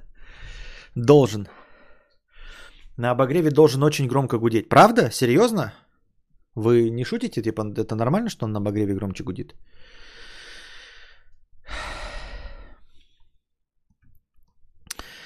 А, Табек Комедиан красава, он еще достаточно культурно критикует. Кому не нравится, пусть не смотрят его. Он нашел свою нишу.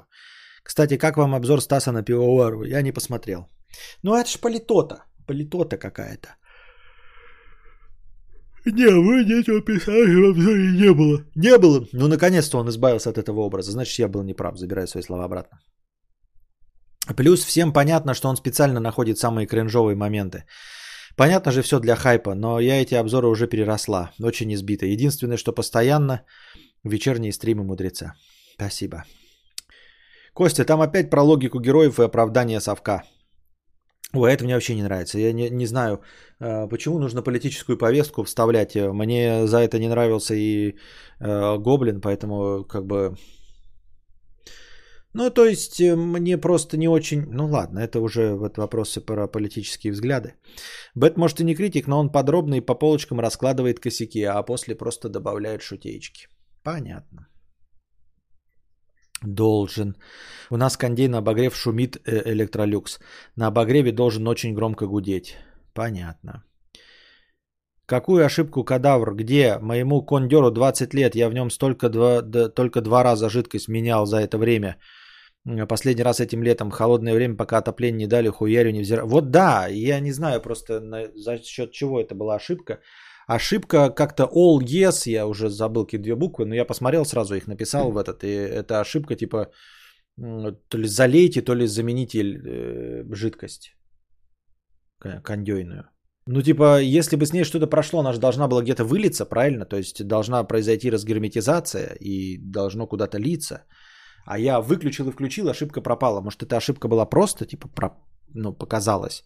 Но ну, то есть случайная ошибка, а не, а не реальная. Я не знаю. Я не знаю. Не хочется, не хочется это гарантийным случаем быть. Обычно, когда какой-то механизм начинает издавать нехарактерные звуки, так а я не знаю, характерны это звуки для него или нет, потому что я им не пользовался на обогрев еще ни разу. Я его только летом установил. И вообще ни разу кондеем на обогрев не пользовался, поэтому не в курсе дела. Хочу быть стримлером и получать 300 тысяч. Понятно. Посмотрел на кадавров профиль и подумал, разве это живот? Вот у меня живот. А, почему? а, а при, при этом ты, Владимир, плоский. Понятно. Меня тоже гудит на обогреве. Ну, порвался и порвался.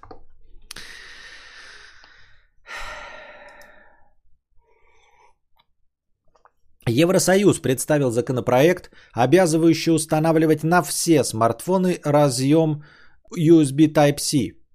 Главное, по мнению авторов инициативы, это поможет уменьшить количество пластиковых отходов и будет удобнее э, для пользователей. Еврокомиссия представила законопроект, который обязывает производителей устанавливать на смартфоны, планшеты, наушники и другие устройства одинаковый порт для зарядки. О, гул прошел, видимо, выключается. В качестве единого разъема выбрали USB-C, следует из проекта Союза. А, Тьерри Бретон, еврокомиссар по внутреннему рынку. Зарядные устройства питают все наши самые необходимые электронные устройства. С все большим количеством гаджетов продается все больше и больше зарядных устройств, которые не являются взаимозаменяемыми. Мы хотим положить этому конец. Еврокомиссия предложила Обязать производителей. Первое. Сделать порт USB-C единым для всех смартфонов, планшетов, наушников, портативных колонок, игровых приставок и камер. Предоставлять потребителям возможность выбора, покупать гаджет вместе с новым зарядным устройством или без него. Принять единый стандарт быстрой зарядки и не занижать искусственно скорость, если аккумулятор питает устройство другого производителя информировать потребителей о мощности зарядного устройства и сообщать, поддерживает ли оно быструю зарядку. Соответствующий текст производителя должны помещать на упаковке или этикетке гаджета. Я считаю, Я просто похлопаю. я считаю, это блестящая инициатива. Казалось бы, новость ни о чем и обсуждать нечего, ну, то есть какая-то простая такая промелькнувшая. Но я считаю, это блестящая инициатива. Но реально, ребят, ну заебались же уже, да? Заебались уже разными проводами заряжать свои гаджеты.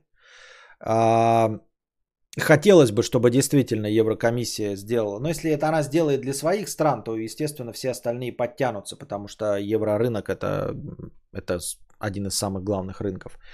Это будет прекрасно. Это прекрасное начинание, пускай оно под любым соусом, Грета Тунберг, там, я не знаю, свое умственно отсталое лицо корчит, что угодно. Если они сделают э, м, ГОСТ-стандарт на все гаджеты USB Type-C, пусть даже это будет какой-то новый э, стандарт, которого у меня еще нет, но все последующие будут с этим, это просто будет прекрасно. Это значит, что ты можешь в любом месте у любого человека воспользоваться стандартной зарядкой. Это значит, что ты на все гаджеты, если уверен, что они не будут сажаться у тебя одновременно, можешь взять один провод и одну зарядку и точно знать, что она подойдет. Не будет, как у меня, когда едешь каким-то родственникам, все берешь и забываешь один провод, который выглядел точности так же беленький, да, но издалека, э, который на iPhone. И тебе приходится на iPhone покупать отдельный провод.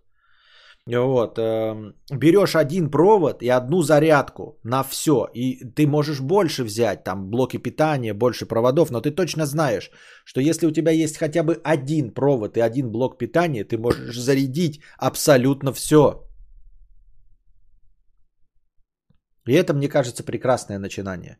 Вот, блядь, Максим Першин, ну ебаный в рот, ну что за пятикопеечность, а?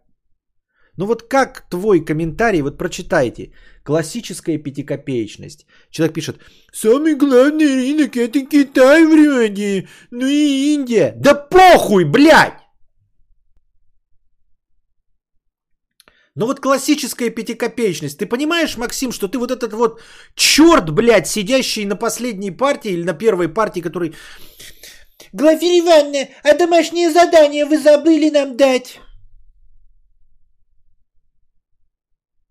Самый главный рынок это походу Китай. Да похуй, блядь! Ну вот похуй, ну вот на что влияет твое ебучее высказывание? Расскажи мне, Максим.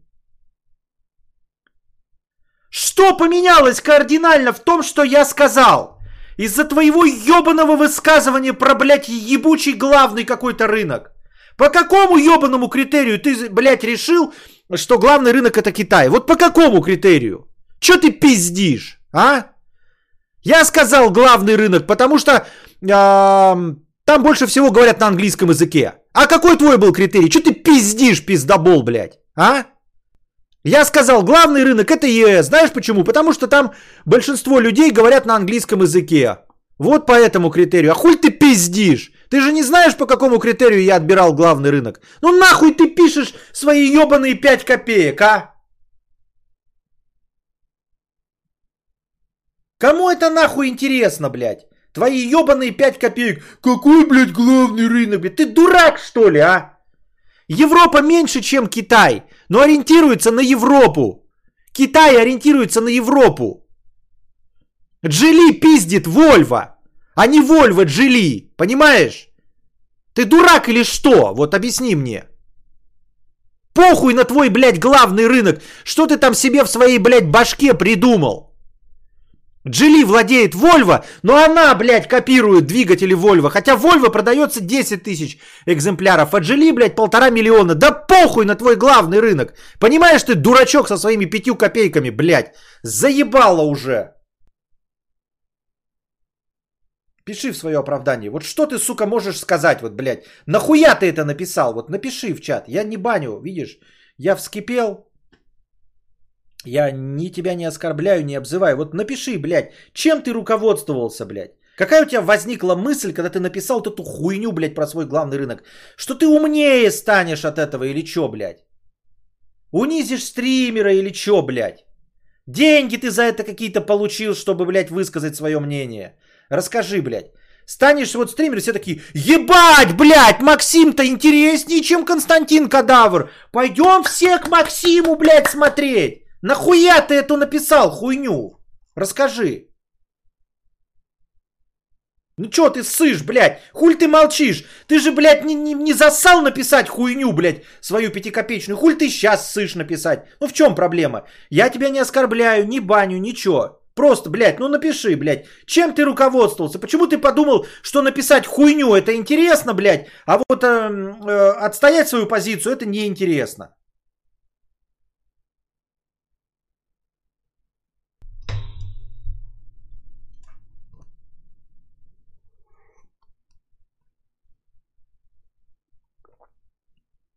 Извини за слово дурак. Но мое мнение все равно останется, что ты, блядь, пятикопеечник.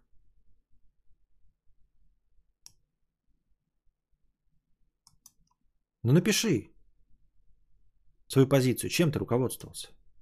Зачем и чтобы что это все было?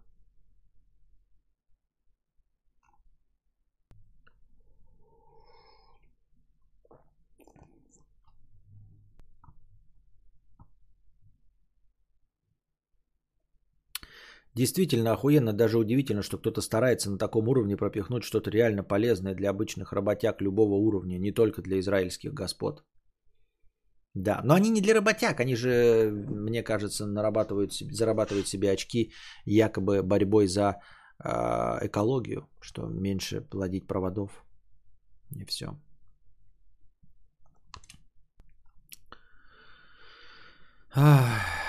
Простите меня за то, что я вспылил.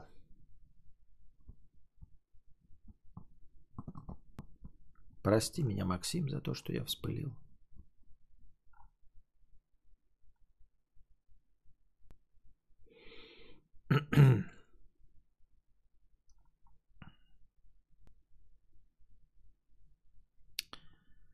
Разъем Type-C генсека Китая зовут C. Think about it. Понятно.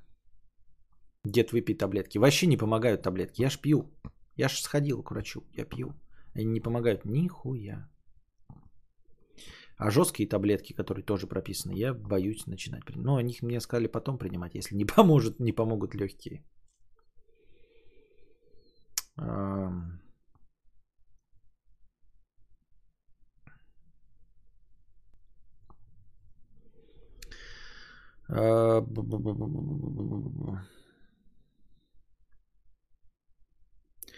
А, вот вы представьте, в каком напряжении сейчас мозг Макса, чтобы хоть что-то написать.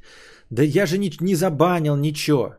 Я и старался не обзываться, но вот я, ну, типа, я в вопросительной форме, ты дурак или что, я не хотел об- об- обзываться, извините. Пиздобол мудак, я не говорил пиздобол мудак, ты чё? Но если я это сказал, то я уже об этом забыл, извините, пожалуйста. Я больше так не буду. Ну, постараюсь так не делать. Ну, как я могу стараться так не делать, если вы меня выводите?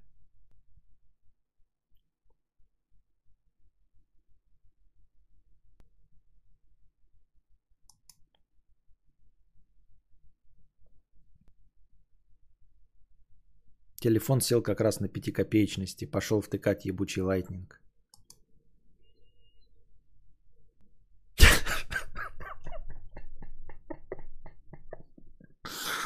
Это все было зря.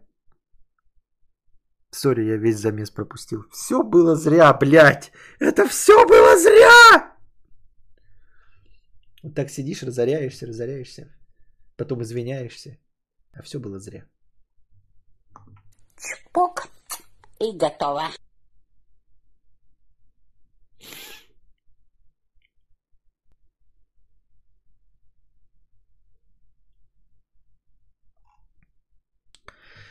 Это зрелость 50 рублей с покрытием комиссии. Не могу назвать себя грозным ебакой, но к 21, г- 21 годам набрал 18 фрагов противоположного пола.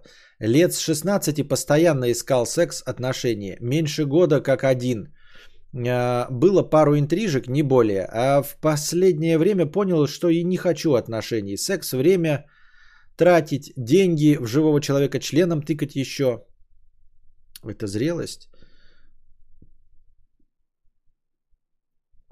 Ам. Да нет, какая зрелость? Почему зрелость? Ну, блин, ну ты говоришь, ну ладно, к 21 годам, ну то есть э, ты, может быть, ну просто сейчас насытился, но, но не зрелость. И, и зрелость, она не так проявляется. Ты что думаешь, зрелый это обязательно э, не хочешь трахаться и, и что? Нет, зрелость, она... Зрелость это когда ты вскипел, орешь на человека, а потом извиняешься, потому что не хотишь плодить негатив.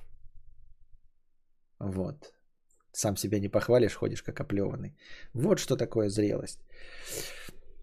Зрелость это принимать э, взвешенные решения. Зрелость это не подчиняться своим э, э, моментным порывам. Вот что такое зрелость. Э, если принимать э, решения, то четкие, обдуманные и взвешенные. А зрелость это, знаешь, такое, блядь, я это курил, значит, по полторы пачки в день, а потом бросил. Это зрелость? Да нет, не зрелость, ты просто иначе сдохнешь. Ну какая же тут зрелость? Да? Там, или я не жрал бургеры, а теперь перешел на здоровую пищу. Это зрелость? Да нет, у тебя, блядь, язва желудка просто, и ты сдохнешь, если не будешь это делать. Это не зрелость. Артур, 22 евро с покрытием комиссии. Спасибо за покрытие комиссии. В ночную форточку окна Пускай летит колечко дыма, Необходима тишина. Мне тишина необходима. Зрелость это милф на порнохабе. Ну не, зрелость, зрелый это не милф. Зрелый это уже, по-моему, мейчур. Это не милф. Мне так кажется.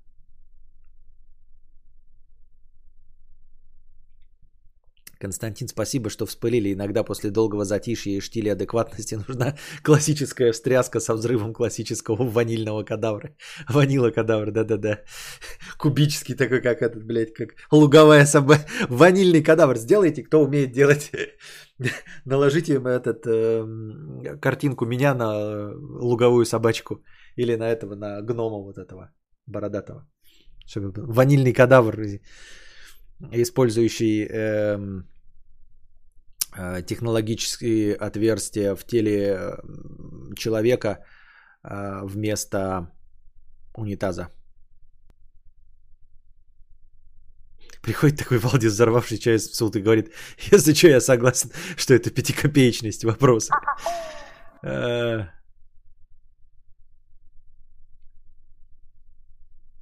Никодаврианец 50 рублей. Как же бесит э, Астафьев Астас, Беткомедиан и Дудь. Такие никчемные пустые люди, которые почему-то, с которых почему-то смотрят миллионы.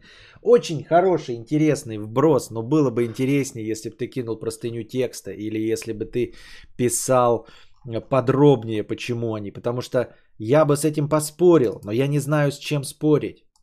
Что значит никчемные пустые люди? На основании чего ты сказал, что они Никчемные пустые люди. Какой же у меня лак дикий.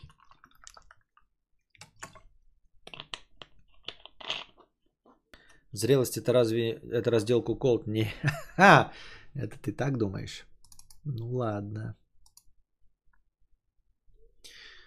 Костя, а лекции кинобреда в аудиоформате нет? Он только в видео? Не, кинобред есть. Напиши где угодно кинобред э, в любых подкаст-приложениях, и тебе найдет кинобред. Но только я последний, по-моему, кинобред тут как раз не выложил еще. Или даже не только последний. Надо поработать над этим. Так почему Астафьев, Бэткомедиан идут? И главное, почему ты всех их поставил в один ряд? Они даже, они даже не одинаковые. Ну, то есть, ладно бы ты, например, сказал, вот все были бы обзорщики. Например, один обзорщик кино, второй там обзорщик КВН, а третий обзорщик еще чего-то. А тут Дудь интервьюер, бэткомедиан обзорщик кино и Асафьев э, автоблогер. Как ты их под одну гребенку-то на, на... И почему они пустые, никчемные люди? Почему они профессионалы в своем деле? Один отлично задает вопросы. а Другой э, разбирается в автомобилях и рассказывает об автомобилях. Почему тупой? Никчемные пустые люди. Усачев у Дудя придумал отмазку для Лебедева. И далее Лебедев ее сразу побежал подтверждать. Ну-ка, что, что? Какую отмазку? По, по части чего? По части его продажной проститутошности? Что он продажная проститутка? И случайно придумал ему отмазку э, Усачев? Да ладно, что проститутки это оправдываться? Зачем, тем более, главное? Зачем? Чтобы что, зачем и почему? Что будет, если он не оправдается? Ничего. Ничего он не потеряет, ничего. Ой-ой-ой. Преподаватели в вузах США жалуются, студенты не умеют пользоваться системой папок, ну, на компе, и скидывает все файлы в одно место. Я еще не читал эту статью, сейчас вместе с вами пробежимся ее, да? Но я не вижу причины винить студентов. Они же пользуются тем э, и учатся пользоваться тем, что часто используется. А я сам замечал, что все э, системы облачного хранения, все вот эти системы, как это правильно назвать, то когда, ну вот домашнее мне облако с доступом к фильмам, ко всему этому, оно же все не по папкам, никогда не распределено по папкам. Тут еще, э, если человек не привыкший, может хоть как-нибудь понять систему тегов, да, когда ты по тегу набежим, ну, например, заходишь на какой-нибудь Netflix, и там комедии нажимаешь, и тебе комедии выбираются, и ты как-то как с горем пополам можешь понять логику этих вещей, хотя папки гораздо понятнее. Вот. эм, э, никаких систем папок нет ни в Netflix, ни в HBO, ни в Disney+, нет папок в э, музыкальных сервисах Spotify, Яндексе, все навалено одним куском. Еще ты понимаешь такой альбом, да? Но э, если ты современный человек и, по сути дела, не сильно сталкивался с тем, чтобы вот документами э, ворочить, то для тебя альбом музыкальный это просто, допустим, 10 песен, помеченных одним тегом, правильно? Ну, по сути дела, то же самое, да, то есть иерархическая структура еще повторяющая просто по поиску. Ну, вот. Э, Но в целом понимание папки у тебя не возникает. То есть ты такой, когда ты видишь музыкальный альбом, ты такой, я могу залить 100 файлов, и потом какую-то часть файлов, посвященных одной теме, пометить каким-то тегом, правильно? Ну, например, ты альбом там, за, э, альбом фотографий э, своего диплома. И ты картинки к диплому. И ты хэштег картинки к диплому. И эти фотки пометил. Но они у тебя в папке будут лежать просто как все. В точности так же, как это у тебя происходит в Spotify. Как ты должен в этом разобраться? Как ты должен понять, что есть еще вот эта иерархическая структура папок и что можно в папке куда-то класть? Зачем и почему? Если ты с этим нигде не сталкиваешься в реальной жизни. Правильно? Ну то есть, что за претензия такая? Студенты не умеют пользоваться. Это э, если ты пользуешься торрентом и пиратствами, то там понятно, да, ты торрент открываешь, тебе хуяк папка в папке, там, значит, музыкальный альбом одна, это, например, купил, диско, купил дискографию Металлики там, Металлика, входишь внутрь, опять какие-то папки, никаких mp3 файлов нет, альбомы. Заходишь в каждый альбом, там CD1, CD первый, заходишь CD2, диск второй. Заходишь туда, там 10 файлов лежит в первом CD папка, во втором CD. И ты сразу всю понимаешь иерархию, всю структуру, что такое папки, зачем и почему, и что движет такими людьми. Когда ты открываешь папку фильмы, а там фильмов нет. Нет такого, что все названия фильмов, и у них хэштег там комедия, хэштег что-то, и ты такой хэштег комедии, у тебя только э, комедии высветились. Нет, у тебя просто название, и такой ничего, и допустим, папка комедии, а файлов нет. И только в это внутри заходишь, и там у тебя уже файлы комедии лежат.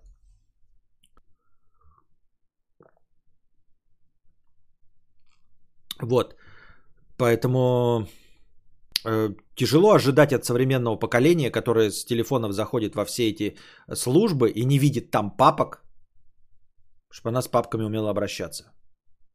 Что-то на эльфийском не могу разобрать. Люди, услышавшие со стороны ванильный кадавр ожидания вкусный, слабенький и ароматный костик, пьющий какао. Реальность испражнялся в уста дочерей твоей пятикопеечной, как и ты, бабки. А, бан, да. Я прочитал твой коммент, как будто ты умственно отсталый. А... Никодаврианец 50 рублей. А не разбирается в тачках и шутках, но снимает про тачки и шутки. Дудь задает глупые вопросы и не может поддержать простой диалог. Только тупым еблом щелкает и спрашивает про дрочку. Бэткомедиан просто 70% времени кривляется и кричит. 20% ругает власть, чтобы поддержку народа получить. И 10% про СССР вспоминает. Ну давай пройдемся по эм, претензиям. А стат не разбирается в тачках и шутках. Как это не разбирается в тачках? Ну, вот ты... Ну, типа, как можно облажаться? И почему ты видишь это только ты один? Почему э, зрители это не видят? Почему он не набирает кучу дизлайков? Почему нету кучи э, комментариев, пишущих, что он нихуя не разбирается? Просто вот он, например, э, возьмем любой да, обзор тачки. Он подходит к тачке, тачка у него есть. Он описывает свое мнение. Тачка там э, легко управляется, хорошо разгоняется, быстрее, чем мой Тайкан, или медленнее, чем мой танк Тайкан. Все. По ощущениям, комфортнее, чем мой Тайкан, по его ощущениям личным, или некомфортнее. Дальше он открывает капот и говорит там рядная шестерка или пятая, десятая. Как тут можно ошибиться? Ты просто заходишь в интернет, смотришь, что там на самом деле в этой тачке и просто произносишь. То есть можно оговориться, спутав. Но в целом с этой задачей справился бы даже я. Э, найти информацию по тачке и произнести, то есть ловить на том, что ты не разбираешься в тачках. Как можно поймать человека на том, что он не разбирается в тачках? Где можно э, в технически сложных, сложном э, предмете обосраться, когда это все ну, тебе не, не проводят тестирование, ты не играешь в слабое звено. Это не своя игра. Ты сколько угодно готовишься, и потом по бумажке все зачитываешь. Как можно не разбираться в тачках? Вот. А, снимает про тачки и шутки. Где он про шутки снимает? У него шуток э, меньше, чем у меня. А я в шутках разбираюсь еще хуже, чем он. Я вообще хуже, чем кто-либо угодно э, шутит. И тем не менее я позволяю себе шутить чаще, чем он. Про какие видео он снимает про шутки? У него шутки одна на 20 минут. И какая-нибудь лобо, лобовая, простая, понятная. Э, БМВшники заднеприводные. Но они же заднеприводные. Под хвостик. ГГ. Ну и что? Да, нормально.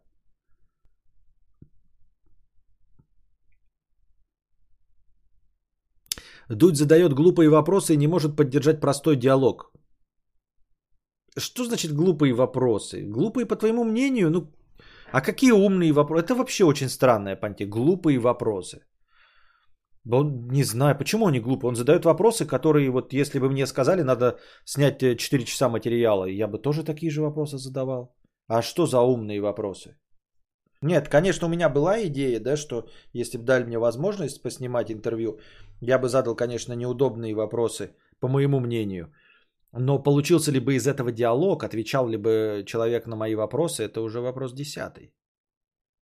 Просто я со своим э, своеобразным взглядом на вещи, я бы спрашивал, ты, для чего ты существуешь? Какая цель твоего существования? Сидит передо мной, да? Взрослый какой-нибудь человек, Познер. Какая цель твоего существования? Зачем ты родился? А? Вот ты ходишь, что-то миллиарды заработал. А родился ты зачем? Че ты вот небо коптишь? Дышишь тут, э, пердишь озоновым слоем. А? Миллиарды заработал. Да мне похуй. Для чего ты, как вот единица человеческой цивилизации, что ты хорошего сделал на этой планете? Какой, вот какой ты шаг сделал, чтобы вот цивилизация стала благодаря твоему вкладу лучше? Благодаря какому твоему вкладу она стала лучше? М? А умереть ты хочешь? А когда ты хочешь умереть? А? А в Бога веришь? А почему? А почему? А что, бля, если нет? Ну, что будет, если нет? Как говорил один профессор, не бывает глупых вопросов, бывают глупые ответы. Да. А, Не может поддержать простой диалог. Да, может он поддержать простой диалог. А, Я, как понимаю, у них там снимается по 4-6 часов материала, и э, он четко понимает, что вообще-то его ответы и его взаимодействие с интервьюируемым никому не нужно. Он-то с ними взаимодействует, иначе бы они не раскрывались, иначе бы они не отвечали на вопрос, понимаешь? Интервью невозможно построить на том, что ты задаешь вопрос, и человек на него четко, слаженно отвечает на три абзаца текста. Ты должен накидывать наводящие вопросы и вести этот диалог. Но это все вырезается, понимаешь? Человек, вот он, например, задает вопросы, а, даже вот на этом э, забавном примере. Мы спрашиваем человека, верит ли он в Бога? Человек отвечает, да. Все, на этом заканчивается ответ. Или нет. Все, на этом заканчивается.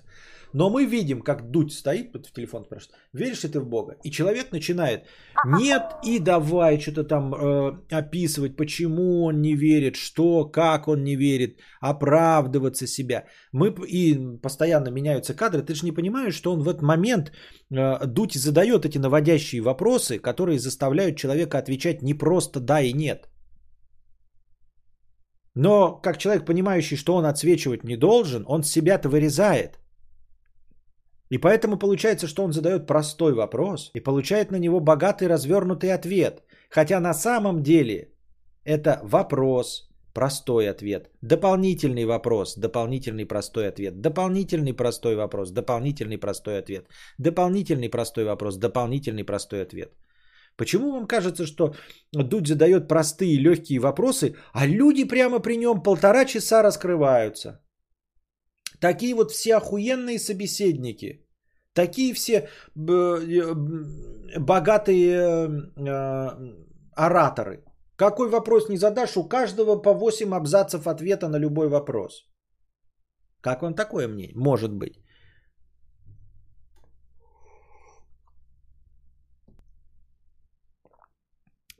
Умные и неудобные вопросы кадавра. Какую метеорологическую станцию бы купил?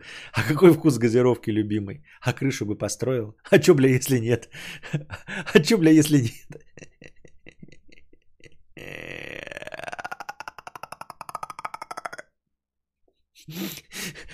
Умный вопрос для интервью 50 рублей. Ты учиться сюда приехал, хуёк?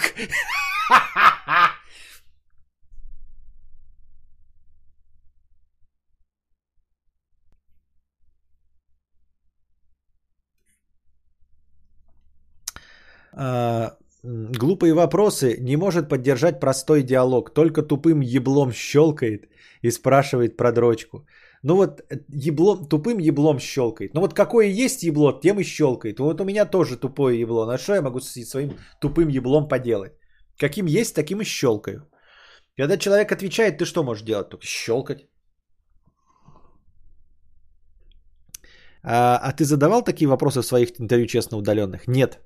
Они, я потому их удалил, потому что они не были честными. Потому что они были вот говном, где я задавал.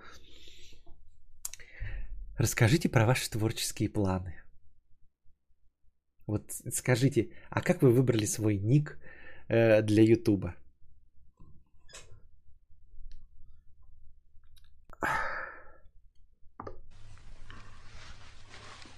Это какой-то позор?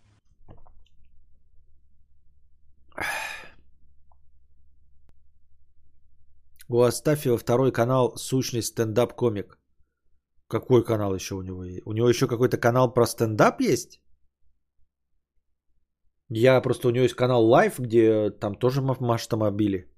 Основной канал там документалки, на втором автомобиле. Какой еще стендап? Ну просто, а что откуда такая мода про стендап? У, у Бэткомедиана же тоже такая же шляпа была про стендап.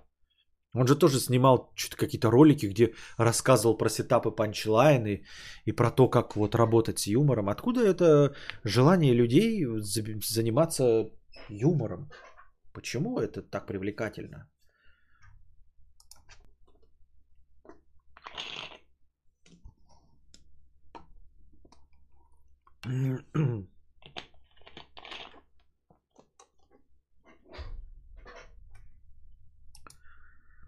Бэт просто 70% кривляется и кричит, 20% ругает власть и 10% про СССР вспоминает. Ничего не знаю, тут я не смотрю просто, мне как бы...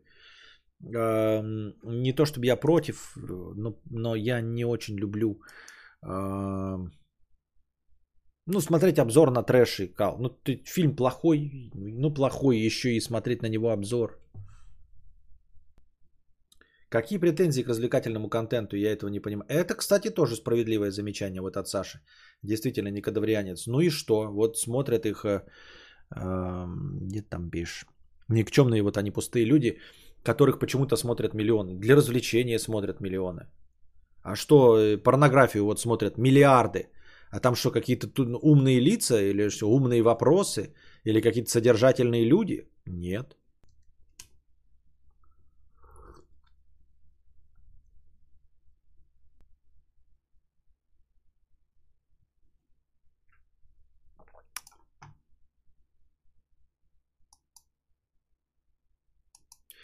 Пам-пам-пам-парам-пам. Так, про файлы и папки. Американские преподаватели заметили, что их ученики не пользуются иерархической системой папок и файлов на компьютерах, а просто складируют все документы в одном месте. Они настолько привыкли к Google, что сортировать файлы им просто не нужно. Через поиск в любом интерфейсе можно найти нужный файл, даже не зная, где он находится. Вот я и говорю, да, система тегов The Verge рассказала о непонимании между студентами и профессорами, которым приходится объяснять на лекциях, что такое файл и как его сохранить. В 2017-м астрофизик Кэтрин Гарлард дана своим студентам задание смоделировать турбины для реактивных двигателей. Ученики не смогли это сдать, не смогли его сдать, потому что программа не смогла найти их файлы. А, когда Гарланд спросила, где они сохранили свой проект, то столкнулась с непониманием. Они не только не знали, где сохранили свои файлы, но и вообще не понимали вопроса.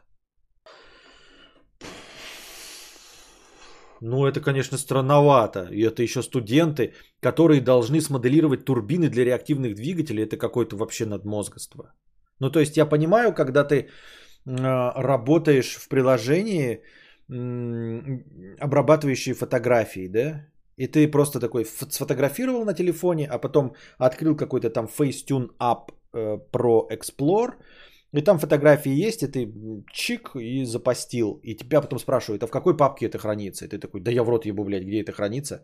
Хотя вот я четко объясняю, да, мы же с вами знаем, что вот на Видроиде есть папки, и по идее, подключив компу, вы можете все это найти в нужных папках. Но мы этого всего не видим, не знаю. Но то, что они не понимают, в принципе, разговор о файлах, я бы еще тоже мог понять, если вы они занимались э, фотками в инсте. Но это люди, которые должны были смоделировать турбины для реактивных двигателей, и они не знают, что такое файл и где они сохранили. С чего начиналось их э, пользование программой для моделирования турбины? С чего? Разве не э, изучение любой программы не начинается с э, файл открыть новый, сохранить, сохранить как? Какой-то, ну, похоже на бред или на какое-то катастрофическое недопонимание между людьми. Я как в интернет в детстве попала, так ощущение, что стендап-концерта не вы... Э, со стендап-концерта не вылезаю. Кругом мемы, анекдоты, блогеры пытаются шутить. Потом ты все это повторяешь и вырастаешь стендап-комиком. Так ты повторяешь, но стендап-комиком не вырастаешь. Ты вырастаешь таким же смешным, как бэткомедиан.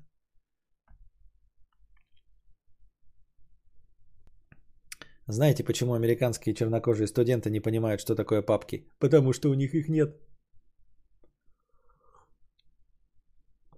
Слабо верится прям Валдисы какие-то. Да, да, да, э, турбины проектируют и не знают, что такое файл.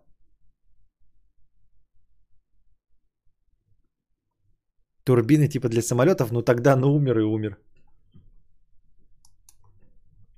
Профессор психологии университета Сассекса Линкольн Коллинз попросил учеников сохранить файл в определенной директории, и его никто не понял. Ну, профессор психологии попросил своих студентов, психологов, серьезно. Ты бы еще психологом, студентам-психологам, ребята, поешьте из тарелки, там скажи спасибо, если они вообще хотя бы как свиньи, блядь, хотя бы в тарелку рот опустят, а не жопу там или не руку. Это же студенты психологии, да? Ждать от них, что они э, поймут, что такое файлы, сохранить в определенной э, директории. Серьезно. Вопрос, конечно, к тому, чтобы э, использовать слово студенты э, в применении к психологам, но это уже другой вопрос. Ладно, это шутки юмора, ребят. Физик и лектор университета Афит Николас Гуарин Запата заметил, что ученики в его классе тоже не могут найти свои файлы. Осенью 2017 на учебных форумах стали объяснять, что такое файловая система. Профессоры знакомы с иерархической системой папок, которую современные операционные системы используют для упорядочения файлов. Компьютер не просто сохраняет файл в бесконечном пространстве, он сохраняет его в папке загрузки, рабочий стол или документы, которые находятся в моем компьютере. Кстати, это вот тоже не особенно очевидная система. Меня она до сих пор подбешивает, когда ты открываешь мой компьютер, и у тебя доступы папки в папки через папки, да, то есть на начальном этапе, когда были Windows 95-98, Millennium, все было понятнее по- по-честному. Они не дублировали друг друга. А сейчас, получается, ты заходишь и можешь, э, ну, рабочий стол это сам по себе папка. Это не очевидно, что рабочий стол папка. И вот на рабочем столе папка, что она где-то еще на диске C хранится. И ты ищешь вот этот рабочий стол, который тоже является папкой, понимаете? Это же не очевидно. Раньше такого не было. Вот, раньше что-то вот, блядь, вот-вот. А сейчас э, загрузки, а, и они хуй знает где, блядь, эти загрузки. Тоже это ссылка на какую-то непонятную системную папку, хуй пойми где. Я так думаю, мне так кажется. А, эта идея, казалось бы, интуитивно понятна любому пользователю компьютера. Вот, вот эта статья написана, и вот каждый же из вас понимает, да, о чем идет речь, ребята. Вот вы сейчас здесь сидите, вот все. Давайте, мне так, ну, давайте опрос создадим.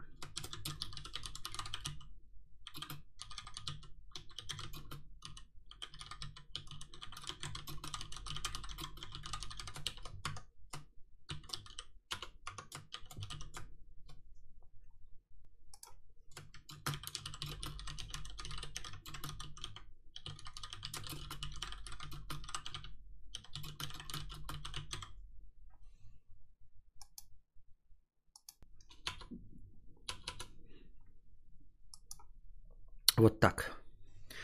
Просто, ну вот вы срез. Вы молоды, вы учитесь.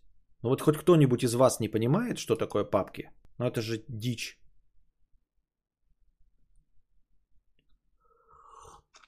Согласен, типа загрузки. Где, куда? Надо, чтобы было диск C, папка, фильмы. Да, вот раньше так и было. Я все помню, у меня никогда не возникало проблем на самом начальном этапе пользования компом. А потом стало вот где-то с момента э, Windows 7, да, началась вот эта ебаторика, когда ты открываешь такой мой компьютер, мой компьютер это что? Это тоже хуй пойми что. И вот я открываю, и тут, значит, система. И главное показаны, да, вот эти папки, они вот слева в столбике. Загрузки, рабочий стол, документы, изображения. А где они находятся? Я нажимаю изображение, вот они вижу. А где они на диске C? Вот где они на диске C? Эти изображения. Ты сохраняешь видос куда-то, смотришь потом в папку видео, а там пинус, где оно, этот файл, это видео. Это загрузки. Да-да-да, загрузки э, от э, браузера. Приходится еще в браузере искать такой, где это, блядь, где это у них в папке? Открыть папку с загрузками. Вот, и э, я понимаю, что кто-то может не понимать, но говорить о том, что это проблема, и вот прям в студенчестве американцев, это либо она надумана, либо это какой-то пиздеж. Ну вот, 87%. Что, 4%, 4% у нас не понимают, что такое система папок.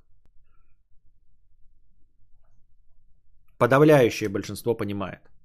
А может у них открытие файлов идет через командную строку, где надо самому все писать, там в натуре все не очень очевидно. Да, ну это бред. Ну и я говорю, это понимаю, да, пользователи Мака и все остальное, но ты все равно сохраняешь, понимаете? Тут же говорится о том, что они ключевое не понимают понятие файл. А ты все равно, даже если ты сидишь на каком-то ультра дружелюбном маке или еще что-то в этом роде, ты все равно понимаешь, что такое папки.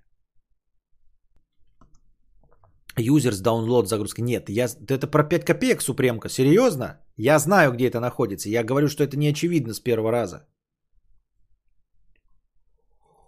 К тому же рабочий стол еще может быть подписан десктоп. Да, И загрузки downloads, это же очевидно, блядь. Что загрузки это downloads, а не загрузки. Ам, и Эта идея, э, казалось бы, интуитивно понятна любому пользователю компьютера. Я открываю ящик, и внутри этого ящика у меня еще один шкаф с огромным количеством ящиков. Как вложенная структура. Ам, Ученики же представляют себе хранилище по-другому. Наиболее понятная для меня вещь – это корзина для белья, где все собрано вместе, а ты просто вытаскиваешь то, что тебе нужно в любой момент. Так файловую систему описал студент Принстона Джошуа Дросман. Программист Дросман... Блять, это программист!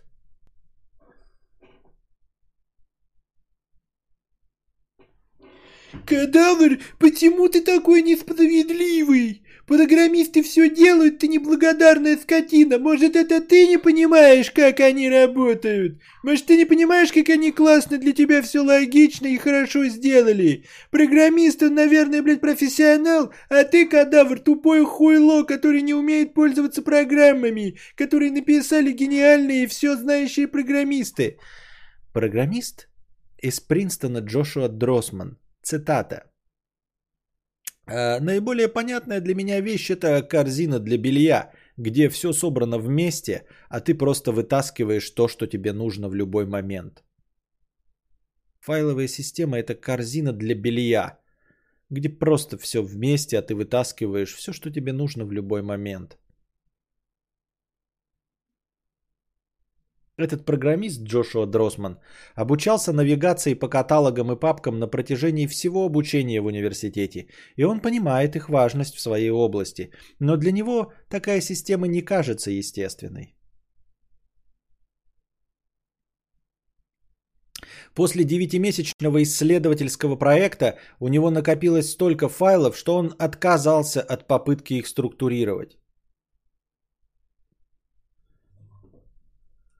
Блять, программист отказался от попытки структурировать файлы.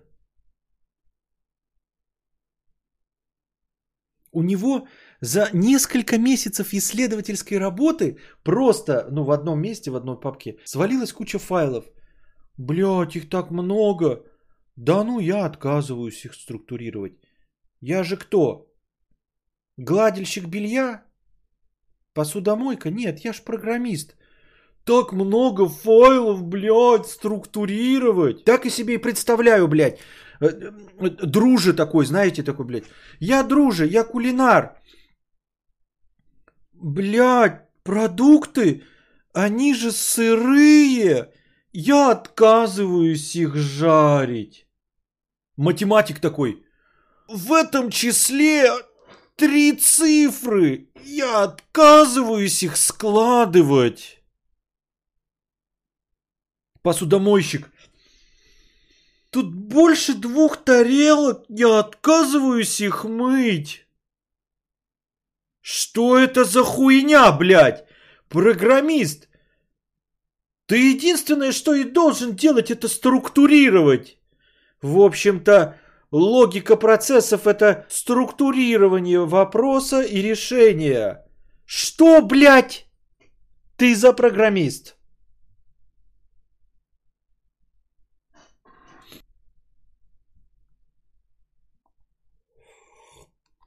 А ну тогда понятно, почему оно все так работает. Да, программист, понимаете? Блядь, файликов много, блядь. Ну все-то я не могу их по папкам раскидать.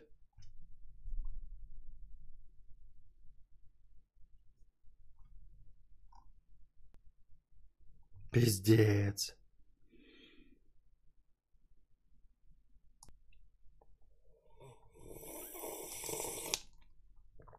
А, Итак, 69 проголосовавших, 80% нас присутствующих, 79% уже понимают, что такое э, папочная система. 6% не понимают.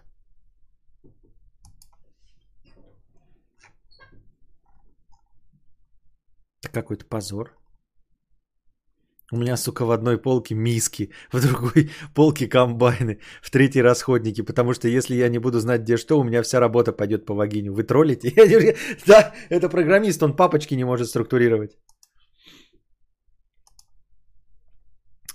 А, Итак, программист Дросман обучался навигации по каталогам и папкам на протяжении всего обучения в университете. И он понимает их важность в своей области, но для него такая система кажется неестественной. После девятимесячного исследовательского проекта у него накопилось столько файлов, что он отказался от попытки их структурировать. «Я старался быть организованным, но наступил момент, когда файлов стало так много, что настал беспорядок», говорит Дросман. Ебать ты Дросман, конечно. Студентка факультета журналистики Техасского университета Обри Фогель рассказала, что в детстве пользовалась компьютером вместе с дедушкой, который показал ей, как сохранять файлы в папках. Но повзрослев, она, как и Дросман, отошла от этой системы, и теперь у нее две огромные папки для учебы и для работы. Уже хорошо, хотя бы две папки есть для учебы и для работы. Профессор физики и астрономии университета Джордж Мейсон Петр Плавчан. Блять. профессор физики Петр Плавчан э, видел похожее поведение среди своих студентов и не может его понять. У студентов в моей лаборатории есть компьютеры, у них на рабочем столе тысячи файлов, никак не организованных. The Verge предположили, что отношение к файловой системе могло измениться, потому что аналогия, которую приводили профессоры, перестала быть актуальной. Шкафы для хранения документов. Современные школьники и студенты хранят учебные материалы в OneDrive и Dropbox, а не на бумаге. Вот, как я искал, смотрите, я не читал статью, а все угадал. Потому что они не сталкиваются с этой хуйней. Потому что им э, с бумагой не приходится взаимодействовать, они не ходят в библиотеки, они просто заходят на Amazon, да, им, им нужна там Гарри Поттер, они им не говорят, вот в восьмой стеллаж, третья полка, там пятый слева, правильно?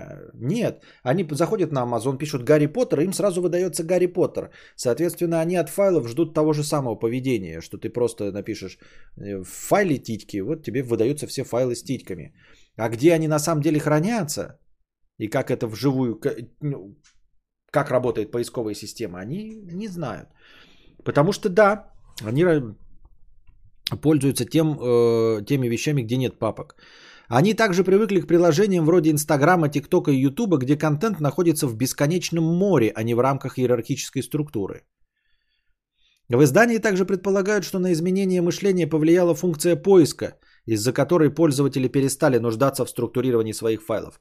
Не знаю, по-моему, в винде настолько всратый до сих пор поиск, он нихуя не работает, я никак не мог его настроить и так и до сих пор не настроил. Я не пользуюсь поиском по винде. Э, ну, максимум я могу на одном диске найти файлы одного расширения, но попытаться найти нужный сценарий по ключевым словам, это превращается просмотр всех файлов, да, там такой, через полтора года я закончу просмотр всех текстовых файлов, чтобы найти там э, слово «карпотка». Поэтому легче найти просто все текстовые файлы и вручную их пересмотреть. В операционных системах функции поиска по папкам не, были, не было до начала нулевых, как раз в то время, когда училось старшее поколение. Вероятно, проблема заключается в том, что в школах не учат тому, как обращаться с файлами. Согласно исследованию, в которых изучали способности девятиклассников, продуктивно использовать компьютерные технологии только 2% представителей поколения Z достигли наивысшего уровня компьютерной грамотности. Ну что такое наивысший уровень? Что у них наивысший уровень это понять, что такое файл и папка?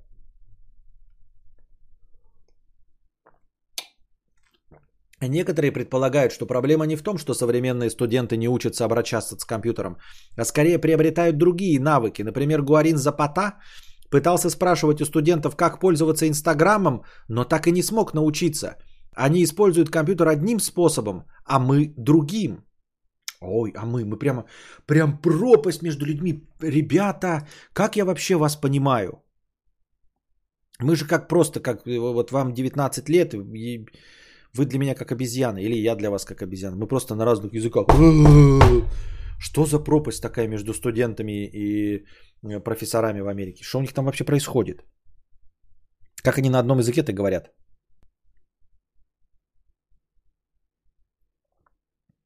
Помните, помните, ты типа ищешь файл, и там полчаса ты видишь все названия всего, пока оно найдется. Да-да-да. Возможно, нас это удивляет, потому что это мы такие умные, жили на заре интернетов и компов. А зумеры будущего вообще не будут контактировать с изнанкой компа.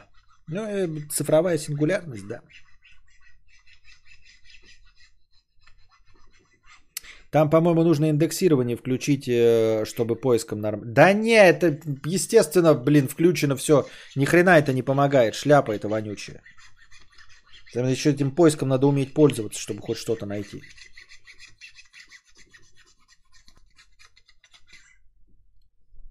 Ну смотри, Костя, раньше лет сто назад шофер мог э, сам починить свое авто, а сейчас большинство просто заливают топливо, да и зачастую не... Кстати, да, хороший пример, действительно. Вообще ни хрена не понимаешь, такой, блядь, повозка работает, и то спасибо. Но и пользуемся же мы, да? Справедливо.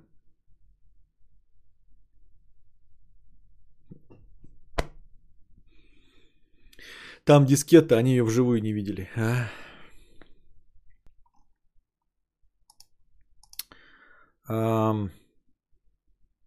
Теперь на академических курсах обучают не только определенным специальностям, но и по основам компьютерной грамотности. Например, курсы Коллинза включают целую двухчасовую лекцию, посвященную файловой системе. Ну а и что, нормально, правильно. Если хочешь, эм, чтобы твои студенты тебе сдавали там какие-то работы сложные, ну научи их пользоваться. Я думаю, что действительно двух часов хватит. Если это студенты, а не дегенераты конченые, чтобы им пояснить, как сдавать домашние работы. Например, курсы Коллинза включают целую двухчасовую лекцию, посвященную файловой системе. Они используют все возможные аналогии, сравнивают поиск файлов с инструментажом, с инструктажом по вождению, показывают иерархическое древо и просят студентов представить, что они ведут других к определенной точке. Студенты же считают, что это профессорам необходимо изменить свое мышление. Работа с учениками убедила Гарланд в том, что одна папка и для всего может быть лучше, чем структурированная система. Теперь она использует функцию поиска в компьютере, чтобы найти расписание и документы, когда теряет их в стопке папок. Я думаю, да мне уже не нужны эти вложенные папки. Ну хуй знает. А, Я по опыту пользования OneDrive, в который у меня сливаются фотки э, с смартфона и вообще все, я ничего там найти не смог. То есть система поиска не работает. Вот они просто пронумерованы. А, Есть какой-то там а, искусственный интеллект нейросеть, которая пытается по картинкам что-то определить. И я искал, но что-то сложнее, чем стул, стол и хот-дог, она найти не может. Я так и не нашел, я точно знал, что у меня были фотографии м- моей, ну, моих распределений проводов по залу. Я делал их. И, и так я их в OneDrive не нашел. Просто, понимаете, насколько у меня много фотографий, что я не нашел эти фотографии, э, раскидки своих по проводам. Так и не смог. Ни, ни, по, ни по ключевым словам, ни почему. То есть она определяет там, ты можешь написать отдых, и она тебе там фотографии действительно с отдыха скинет. Но не знаю, я не верю в поиск, ребята, не верю во все эти индексации, даже нейросети, которые смотрят на фотографии мои, не, не могут четко определить, что на фотографии изображено. Хотя мне нужно что-то простое. Розетки.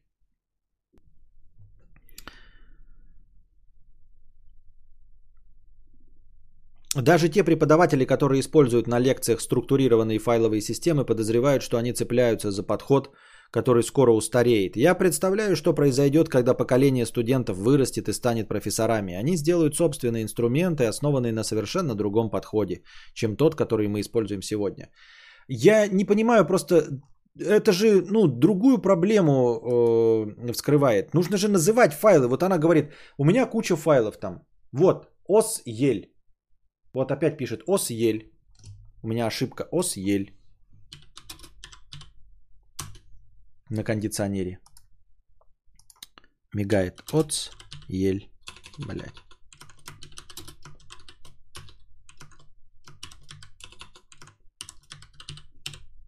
О чем эта ошибка? Я так просто поверхностно посмотрел. А, Это нужно правильно называть файлы. Ну, то есть, схуя ли ты найдешь расписание, если у тебя нет в расписании слова расписание? То есть это каждый раз нужно как-то там э, обозначать. Вот я когда на ТикТоке нарезал, я нарезаю, и я ну, еще не придумал окончательное название. У меня просто ТикТок 1, ТикТок 2, ТикТок 3, ТикТок 4. И чё, блядь?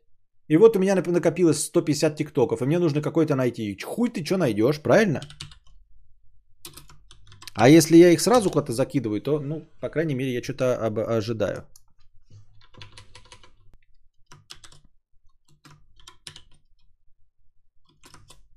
Вот съели на кондиционере.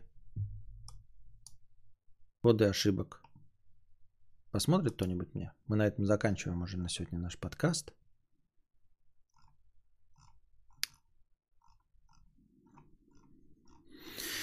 Ой, вот съели.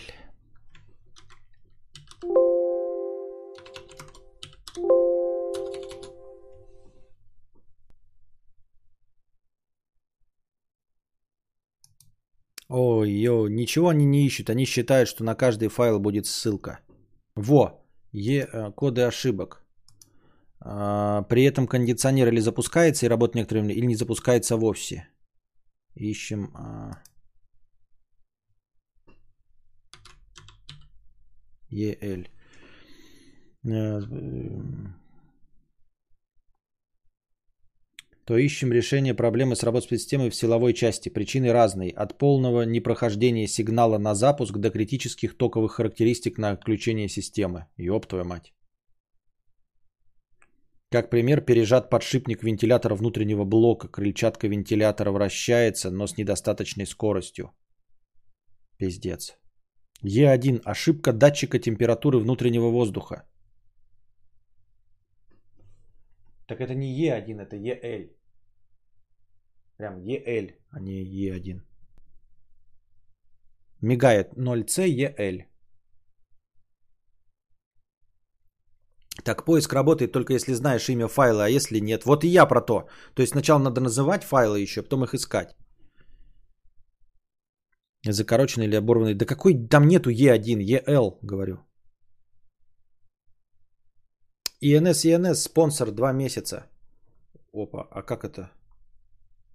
А как это? А как ты сделал? Что это за сообщение такое? ЕНС, ЕНС, спонсор 2 месяца. Здравствуй, богатей, друг, плиз, подскажи, за что забанили в телеге? Я не знаю, за что тебя забанили с таким ником. Понятия не имею.